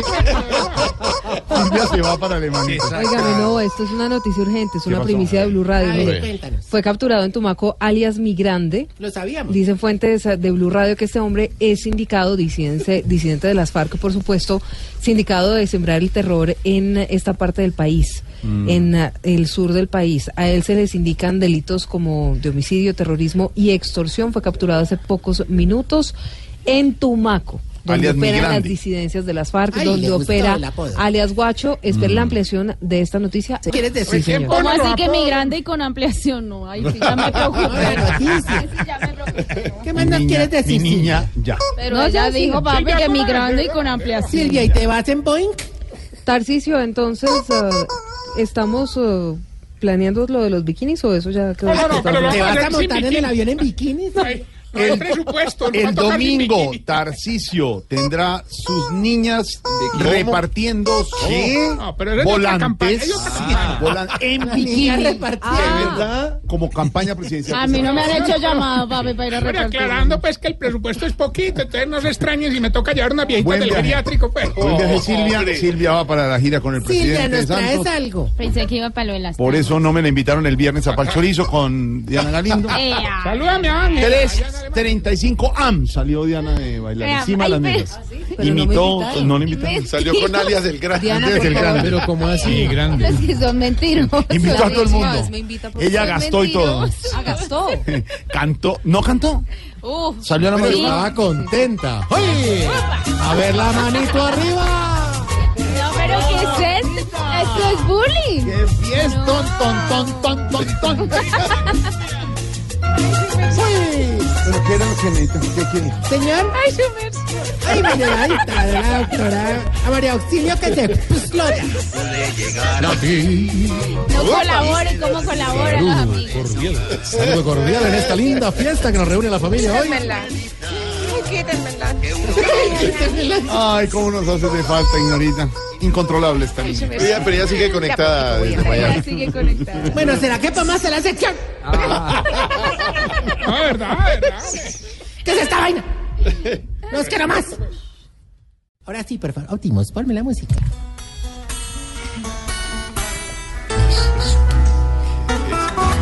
To go back Oye,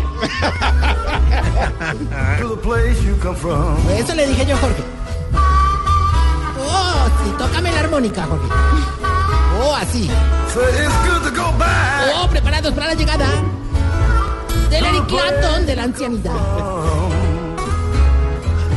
El candidato que lleva la longevidad como bandera. Canta blues usted. La veterinaria como bandera. Aunque a veces el man es como bandera. Oye, es el redentor de los bebés escurrido. El mesías de los orejicolgados. Oye, ahí viene tocando su armónica. El maestro. Uy, sí, güey. Uy, ahí llegó. ¿Quién es el que está tocando a Mónica? La armónica. Ah, perdón. Armónica. Quitadme esa música, de verdad. No, en serio, no, no, quítala, no, de verdad, de verdad. Quíteme la música, hombre, que chiflamica, vos con tus introducciones ya estás más cansón que un preso con WhatsApp, hermano. Uy, no sé. El man tiempo, Hola, ¿qué hace? Hola, ¿qué hace? Ya. No se Ya, burle de los de verdad. No, para no, ellos. no, no es bonito Nuestra que audiencia usted cautiva. se burle de la gente. Hombre, no, ahorita. No, te molestes, que hoy vengo muy preocupado. ¿Preocupado por qué? Hermano, están llegando muchos viejitos al ancianato y la verdad, ya no tenemos más espacio, hermano. No. Eso todos los días llegan viejitos y con enfermedades de todo tipo. ¿Qué pasó? ¿Qué le pasa? Ayer, no, una muela que Ah. tengo. La muela coca. Ayer llegó uno con un problema de aliento terrible. Ay. Terrible. Claro. El viejito es árabe. ¿Ah, sí? Sí, sí. Se llama ¿Cómo se llama? Don Alitosis. No tiene nada que ver, es para jugar con el nombre. Hazme el favor, el, el vueltón que da. para- ¿Sabes quién también entró en estos días? ¿Quién? Don Casimiro, el cieguito. ¿Cómo se llama? Casimiro. Y el apellido. Bellavista. Ah, Hombre, no sea así. No se. Chistosísimo burlándose de, de verdad. No, no, Hombre, no. inclusive Don Alitosis ahí tocó recibirlo porque es actor, el hombre una vez, pues nos dijo él, ¿no? Sí. Que trabajó en La Rosa de Guadalupe, pero lo echaron el primer día. ¿Cómo así? ¿Por qué? Hombre, porque a él era el que le tocaba hacer el vientecito. Uy, Qué horror. También nos llegó un viejito de una familia muy millonaria en la costa caribe. La familia Pisote. Pisote. Hombre, a mí lo que más me gusta es que pagan bien. Entonces yo aprovecho para decirle a los pisotes que mientras sigan consignando, ahí les vamos a tener muy bien a don Juanpi. Ah, se llama Juanpi. Sí, don Juanpi Pisote. No, porque Unos vueltones, le están dando unos vueltones para llegar a la final. Oye, un momentico, entonces, ¿para qué? Qué O sea, horror. usted sí tiene espacio para el señor Pisote y para los demás viejitos no. Ah, lo que pasa es que le entró por palanca. No sea. Uy. Oh, pues el, el hacinamiento está terrible, hermano. Eso, no, de verdad que eso es el éxodo de la ancianía en Colombia prácticamente, hermano. Usted ha estudiado el fenómeno. Oiga, ¿cómo nos estarán viendo encartados que esta mañana llegó un médico ahí a ofrecerse como voluntario? Don Camilo. No, no, no, no me meta ahí en eso. Sí, les digo a los viejitos que iba a estar contando los minutos para poder ofrecerles sus servicios completamente gratis algún día. Ah, bueno. Pero, ¿Pero qué? Dejó a los viejitos más tristes, hermano. ¿Y por qué luego eso no es bueno? Ah, no, no, no, lo que pasa es que el médico era forense. No, uy, no sea miserable. Pero, uy. está- pero vino, comple- vino con el humor, el doble sentido, la grosería. No, señor. Respete. Bueno, aparte doctor, también nos llegaron de un laboratorio de medicina sexual. ¿Hay medicina Sí, sexual? sí, sí. Resulta que se inventaron un nuevo potenciador a base de borojo y ellos que no, pues que ah, claro que querían probarlo en los viejitos. No. Lógico, lógico. Oiga, hermano, y esos viejitos felices se mandaron de a dos pastillas. ¿Y sí sirve? Hombre, sí, pero, como todo, sí, pero. El problema es que tiene un efecto secundario el berraco. Ah, caramba. Es muy malo para la cadera. hombre. No, pero es que me imagino que los viejitos soportan eso. No, no, no, es que malo es para la cadera de las viejitas. Ay, no. Ahí está doña Fufani sin poder caminar. Hola, pero. Hoy sí. hoy Bueno, pero volviendo al tema del hacinamiento, es triste porque entre los viejitos tenían espacios, digamos, grandes para jugar y divertirse. Ya en cambio, la única entretención que tienen es jugar eso, es que, eh, batalla, batalla naval. Ay, yo jugué. Ah, eso es buenísimo, sí. Yo jugué Ay, eso. ay, ay, inclusive ayer el turno fue para don Gainaldo y don Cacaroncio. Yo de verdad creo que de todo el ancianato ellos los dos más teros para jugar batalla naval. ¿Y ahí quién hunde a quién o qué? Ah, no, eso entre los dos se hunden todas las noches. Hola. No lo tome por el lado. Se va, ya se va. se va. Estás en el trancón. Y en el trancón, todo es. Voz Populi. Blue De Radio. verdad, respeten. Yo digo lo mismo. ¿Cómo? Bueno, entonces vamos más bien con la sección que te ayudará a ti a identificar. ¿Y a mí por si- Se está poniendo viejo. Cuéntese las arrugas y no se haga el pendejo. Si cuando va a salir no se pone el buzo más bonito, sino el más calurosito. Se está poniendo Viejo, cuéntese las arrugas y no se haga el pendejo. Si no monta a caballo porque le quedan doliendo los riñones. Se está poniendo viejo, cuéntese las arrugas y no se haga el pendejo. Si se va para una fiesta en Palchorizo y le queda hasta las tres y media de la mañana parado en la mesa cantando. Cuéntese las arrugas y no se haga el pendejo. Déjela que rumbie. tiene Si dicho. cuando tiene que grabar un número en el celular busca al joven más cercano para decirle, joven, guárdeme ahí en el... Se está poniendo Viejo, cuéntese las arrugas y no se haga el pendejo. Si cuando se duerme encima del control del televisor al otro día amanece con él tatuado en la barriga. Se está poniendo viejo, cuéntese las arrugas y no se haga el pendejo. Si pisa al perro y en vez de pedirle perdón lo regaña. Se está poniendo viejo, cuéntese las arrugas y no se haga el pendejo. Si se siente muy viejo para hacer una fila en el banco, pero muy joven para meterse en la fila preferencial. Se está poniendo viejo, cuéntese las arrugas y no se haga el pendejo. Y si cuando se baña con agua fría mete la nalga al chorro, pero saca la cabeza. Se está poniendo viejo, cuéntese las arrugas y no se haga el pendejo. ¿Cómo es? No te puedo mostrar, pero te quedaría un poco, digamos, cacaroncín. Pero bueno. Mientras le damos tiempo al ratón de bodega. que- Veo que abren la bodega y. Oye, les quiero contar. Como si no, no tuviera bodega. Sí, bodega. Quiero contarles que hay un montón de viejitos que han decidido cambiar su sexo. ¿Cómo así? Sí, hombre, o sea, eran hombres y se convirtieron en mujeres. Total, son 20 viejitos, pero no. Ok. Muy peligroso eso para el ancianato, hermano. ¿Y por qué o qué? Hombre, porque ya hemos perdido 40 miembros. Oiga, señor. Bueno, vamos entonces más bien pero- con el concurso que hace Millonario a los oyentes. ¿Quién habla? Gilberto Montoya Tarcisio. Desde el viernes estoy aquí juiciosito esperando a pie el teléfono para que no llegue otro y me quite el turno. Ay, hombre, definitivamente, Gilberto, usted se mantiene más desocupado que el entrenador personal de Jorge Alfredo. ¿Qué le pasa? Bueno, ya llamaste, participa. Pues sí, yo creo. Por un viaje a Europa con todo pago durante un mes. Durante un mes. Sí. Durante un mes. Sí, un mes. Tengan en cuenta que es un mes. Ya. Lo único que tiene que decirnos es el pedacito de la canción y responder una pregunta muy sencilla. Viaje a Europa. ¿Cómo y cuándo fue la independencia de Colombia?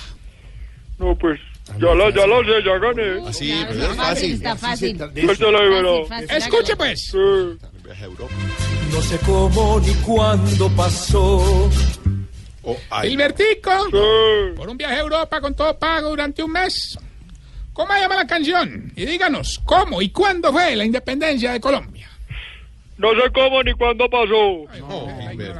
Pero es que no, no, no, ya necesitamos, por ahora necesitamos subir los índices de educación. No sé cómo ni cuándo pasó. bien, Él ganó.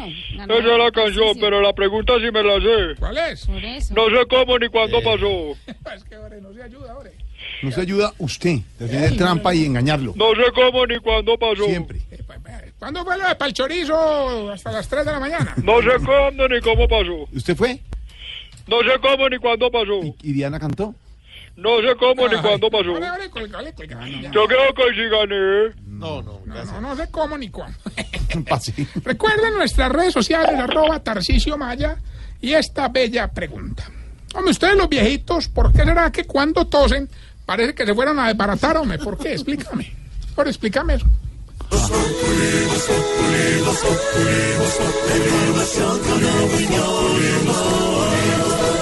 Tenemos opinión, mucha imaginación. La noticia está acá y el mejor buen humor. Tu radio siempre a las cuatro. Momento para nuestra sección. Por algo será. Don Álvaro Forero, populismo puede ser el término de moda en Colombia. Hablan muchos de populismo, que el uno es populista, que es populista, quién es populista. Salimos a las calles en Voz Populi TV para averiguar qué piensa la gente sobre eso. ¿Qué es populismo para la gente? Y escuche lo que nos dijeron. Para usted, ¿qué es populismo? ¿Algo popular? Con fama, que, que se extiende a nivel general, que nos gusta a todos. Importante, conocida por el por Colombia, diría yo. Pues creo populismo es el populismo que puede tener una persona de farándula o sí, ser popular. Eso es lo que es, ¿no? Populismo es conformismo. expresar en lo que uno quiere, en populismo. Regalar las cosas del Estado. a exagerar las cosas y decir lo que, lo que no se puede realizar. No sé. Depende de los estratos, ¿no? El populismo es ser popular, pero no popular genuino, sino popular más o menos, con sí con sa. Puede ser política, comercial. ¿Hacerle propaganda a alguien? Que intentan llamar y llamar gente solamente para ganar campaña. Eso es como una forma de hacer populismo. Es prometer y prometer y prometer y no cumplir nada de nada. Es que casi todos políticos son populistas. Quieren ganar populismo. Populismo los que van ahorita para la presidencia, solo populismo. Solo bulla, bucha y pluma nomás. Pues como emboban a la gente con eso. La política de todas maneras es falsa toda. Entonces ahí no hay de qué hablar. Populismo todo lo que la gente opina sin saber. Pues su columna del espectador habla de eso, del populismo. ¿Qué es el populismo, don Álvaro? El populismo tan de moda en Colombia. Jorge, la columna busca aportar a la discusión sobre si en Colombia hay populismo o no. Y no es fácil porque el concepto de populismo, a pesar de que es muy usado, es poco comprendido. Una de las explicaciones es que, aunque parece evidente para todo el mundo llamar populista a un político que está sembrando división, odio, conflicto, o que se está presentando como quien representa al pueblo víctima, o quien está engañando al electorado con promesas falsas o con tratando de despertar emociones con objetivos electorales, pues no hay una definición universal aceptada por, por los académicos. Empezando porque nadie se declara, se autodeclara populista. Al contrario, eso es un concepto que se usa de manera crítica. Y los seguidores de los populistas rechazan mucho el término y se dedican a demostrar que, que en realidad eh, es virtuosismo lo que hace el, el, político, o por lo menos que eso lo hacen todos igual. En la academia hay mucha controversia y se han identificado básicamente seis tendencias seis aproximaciones al tema. Básicamente, la que cree que el populismo es una fuerza positiva para movilizar a la ciudadanía hacia formas de democracia comunitaria, que es muy usada por los sectores progresistas. La otra es la de el argentino Ernesto Laclao, que escribió mucho sobre el tema, que pondera el populismo como una fuerza emancipadora para incluir a los sectores marginados y cambiar el statu quo hacia una democracia más profunda. Esos dos ven el populismo de una manera positiva porque tienden a ser de izquierda y la izquierda parte de la base de que la sociedad está dividida en clases. Entonces que el populista no está haciendo nada distinto, mientras que para quien no es marxista, dividir a la sociedad entre unos y otros, pues es negativo. La otra aproximación es la socioeconómica, que es la más común, que es la que ve el populismo como una política económica irresponsable, que es muy propia de la izquierda latinoamericana, eh, pero hoy la academia acepta que también los políticos neoliberales pueden ser populistas. Una cuarta es la, de, la estrategia política, eh, que ve a esos líderes carismáticos que buscan gobernar con base en el apoyo popular directo, sin mediaciones, que también es muy latinoamericana. Y la otra es la folclórica, que describe al líder que busca llamar la atención con conductas no propias de la política tradicional, pero que tiene poco sustento académico y es más periodístico. La aproximación que a mí más me gusta es la ideacional eh, porque me parece la más equilibrada y que mejor describe el fenómeno populista. Una definición es que es una ideología delgada, porque pues, no, una, no es una ideología robusta como puede ser el marxismo o el socialismo, una ideología delgada que considera que la sociedad en el fondo está separada en campos homogéneos y antagónicos, el pueblo puro versus la élite corrupta, y que argumenta que la política debe ser la expresión de la voluntad general del pueblo. Básicamente es una ideología que divide a la sociedad entre pueblo bueno y la élite corrupta y el populista que encarna una voluntad del pueblo como si hubiera un pueblo homogéneo y eso fuera posible. Entonces es una visión distinta a la del elitismo y del pluralismo y entiende que el pueblo puede atraer a distintos grupos, por eso puede haber populismo de derecha y de izquierda y la élite la entiende como la élite política, la élite económica, la cultural, la mediática, pero siempre la ve como, como corrupta. Entonces es muy difícil tener una discusión seria sobre populismo sin, sin tener que partir primero de cuál es la definición que aceptamos. Pero la verdad es que el populismo se ve fácilmente. En Colombia, buena parte de la gente acepta que la, el proyecto político de Gustavo Petro es populista porque se parece al fenómeno tradicional latinoamericano. Hay otros menos que ven que el proyecto político uribista también es populista, populismo de derecho parecido al de Donald Trump, al de Fujimori, que enfrenta al pueblo con esa élite que, en palabras del uribismo, le entregó el país a las FARC. Pero pues esto es una discusión que no termina eh, fácil. Y si don Alvarito lo dice, por algo será. Populismo es lo que hace más de uno para ser el patrón en una elección. Lo que hacen Iván y Gustavo con esta nación en cada sermón inventando y puyando y quieren que la población les dé votación. Si ellos mismos hacen populismo, por algo será, por algo será, por algo será, por algo será, por algo será. Si la banda todo por algo será. Hablando del mismo tema, el candidato presidencial Germán Vargas Lleras dijo que no escogerá entre el populismo de Petro y Duque, que es la tercera reelección de Uribe. Sobre este tema, muy populista también, aquí está nuestra dedicatoria. Aquí está. ¡Opa! Tarán,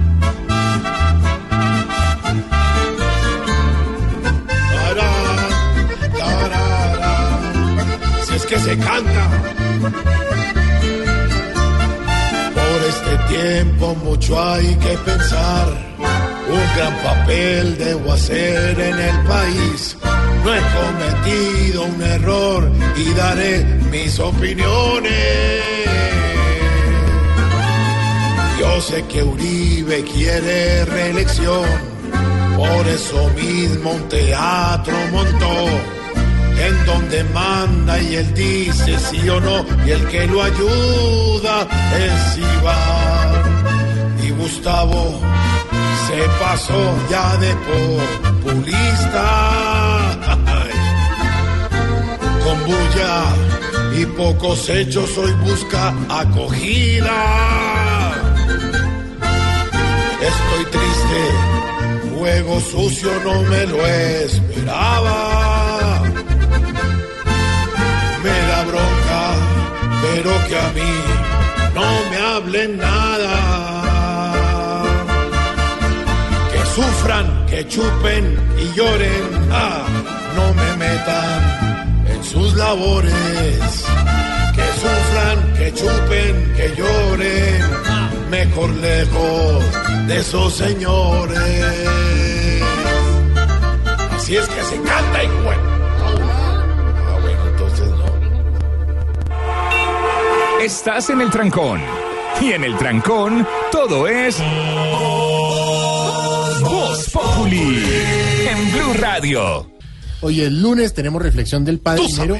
Claro, para empezar bien la semana y empezar bien el día. Padre. Hoy mi monólogo tiene que ver con la poca participación que hubo en las elecciones de la ciudad de Cartagena y que pueden reflejar una actitud de nosotros los ciudadanos frente a la cosa pública, que es tan importante. Sí, ayer se realizó la elección atípica de la alcaldía de Cartagena. Quisiera referirme al fenómeno de la abstención, que ayer marcó cifras récord en la historia política de esta ciudad. 78%, es decir, solo el 22% de los cartageneros que estaban habilitados para votar lo hicieron. Es más, en el islote de Santa Cruz no votó nadie en forma de protesta. Esto nos tiene que dejar serias reflexiones para todos los ciudadanos del país. Tenemos que reflexionar sobre cómo estamos participando en la democracia colombiana. Les propongo tres reflexiones. La primera, si es posible que una elección donde solo participa el 22% y alguien gana con una cifra pequeña para el universo de posibles votantes sea válida? Las reglas de la democracia abren puertas contrarias a la democracia. Eso es poner la vida de muchísimas personas en manos de muy pocas. Sean quienes sean los ganadores, queda difícil entender la democracia de esta manera. ¡Ey! De un universo de 100%, termina votando el 22%. Algo falló. Algo no está claro en la democracia. Algo hay que revisar allí. Pero segundo, ¿es posible llevar a cabo un proyecto común con ese nivel de poca participación? Tanto cambio de gobernante, se quiera o no, en una ciudad como Cartagena, termina siendo imposible cualquier proyecto sostenible de gobierno. Para poder sacar una ciudad adelante, para poder sacar un proyecto, una decisión, es preciso sostener un plan, sostener durante un tiempo unas políticas. Y esto definitivamente no se está dando. Pero tercero, nosotros como colombianos nos enorgullecemos de Cartagena. Decimos que es una ciudad hermosa, la mostramos. Pero, hey, la dejamos a su suerte. Sí, la joya del turismo nacional es administrada con algo de desidia. De alguna manera, estamos haciendo lo que el Evangelio nos pide, que es enterrar los talentos. Si es tan importante la ciudad, si es tan importante la ciudad para el turismo, necesitamos estar atentos a ella. Para mí, las reflexiones que debemos hacer todos, y que también hay que cuestionarse implica por lo menos dos cosas. Una, hay que hacer un llamado a los ciudadanos a militar. Hay que hacer un llamado a comprometerse. Los ciudadanos no podemos seguir creyendo que vamos a tener un buen país, una buena ciudad, si no participamos. Si nosotros dejamos que la elección, si nosotros dejamos que la decisión esté en manos de otros, ¡hey! No nos va a ir bien. Por eso, lo primero que hago, tomando como pretexto estas elecciones, es que todos participemos, que todos votemos, que todos tomemos un compromiso con nuestro país y con nuestra ciudad. Pero segundo, tienen que cuestionarse también los líderes políticos. ¿Qué pasa que la gente termina no creyéndoles? ¿Qué pasa que la gente termina prefiriendo no hacer uso de su derecho que participar? Algo pasó allí. Algo pasa si no estamos definitivamente generando la confianza que se requiere. Insisto, hay que reflexionar. Este hecho no se puede dejar pasar de largo. No se puede dejar pasar como si nada importara es necesario que cada uno de nosotros revise cómo está participando de la política. No estoy hablando de la politiquería, no estoy hablando de que seas un candidato, no, estoy hablando de que eres un ciudadano y tienes que exigir y tienes que votar. Pero si no votas, ¿cómo luego exiges? Gracias a los amigos de Blue por permitirme compartir con ustedes este mensaje.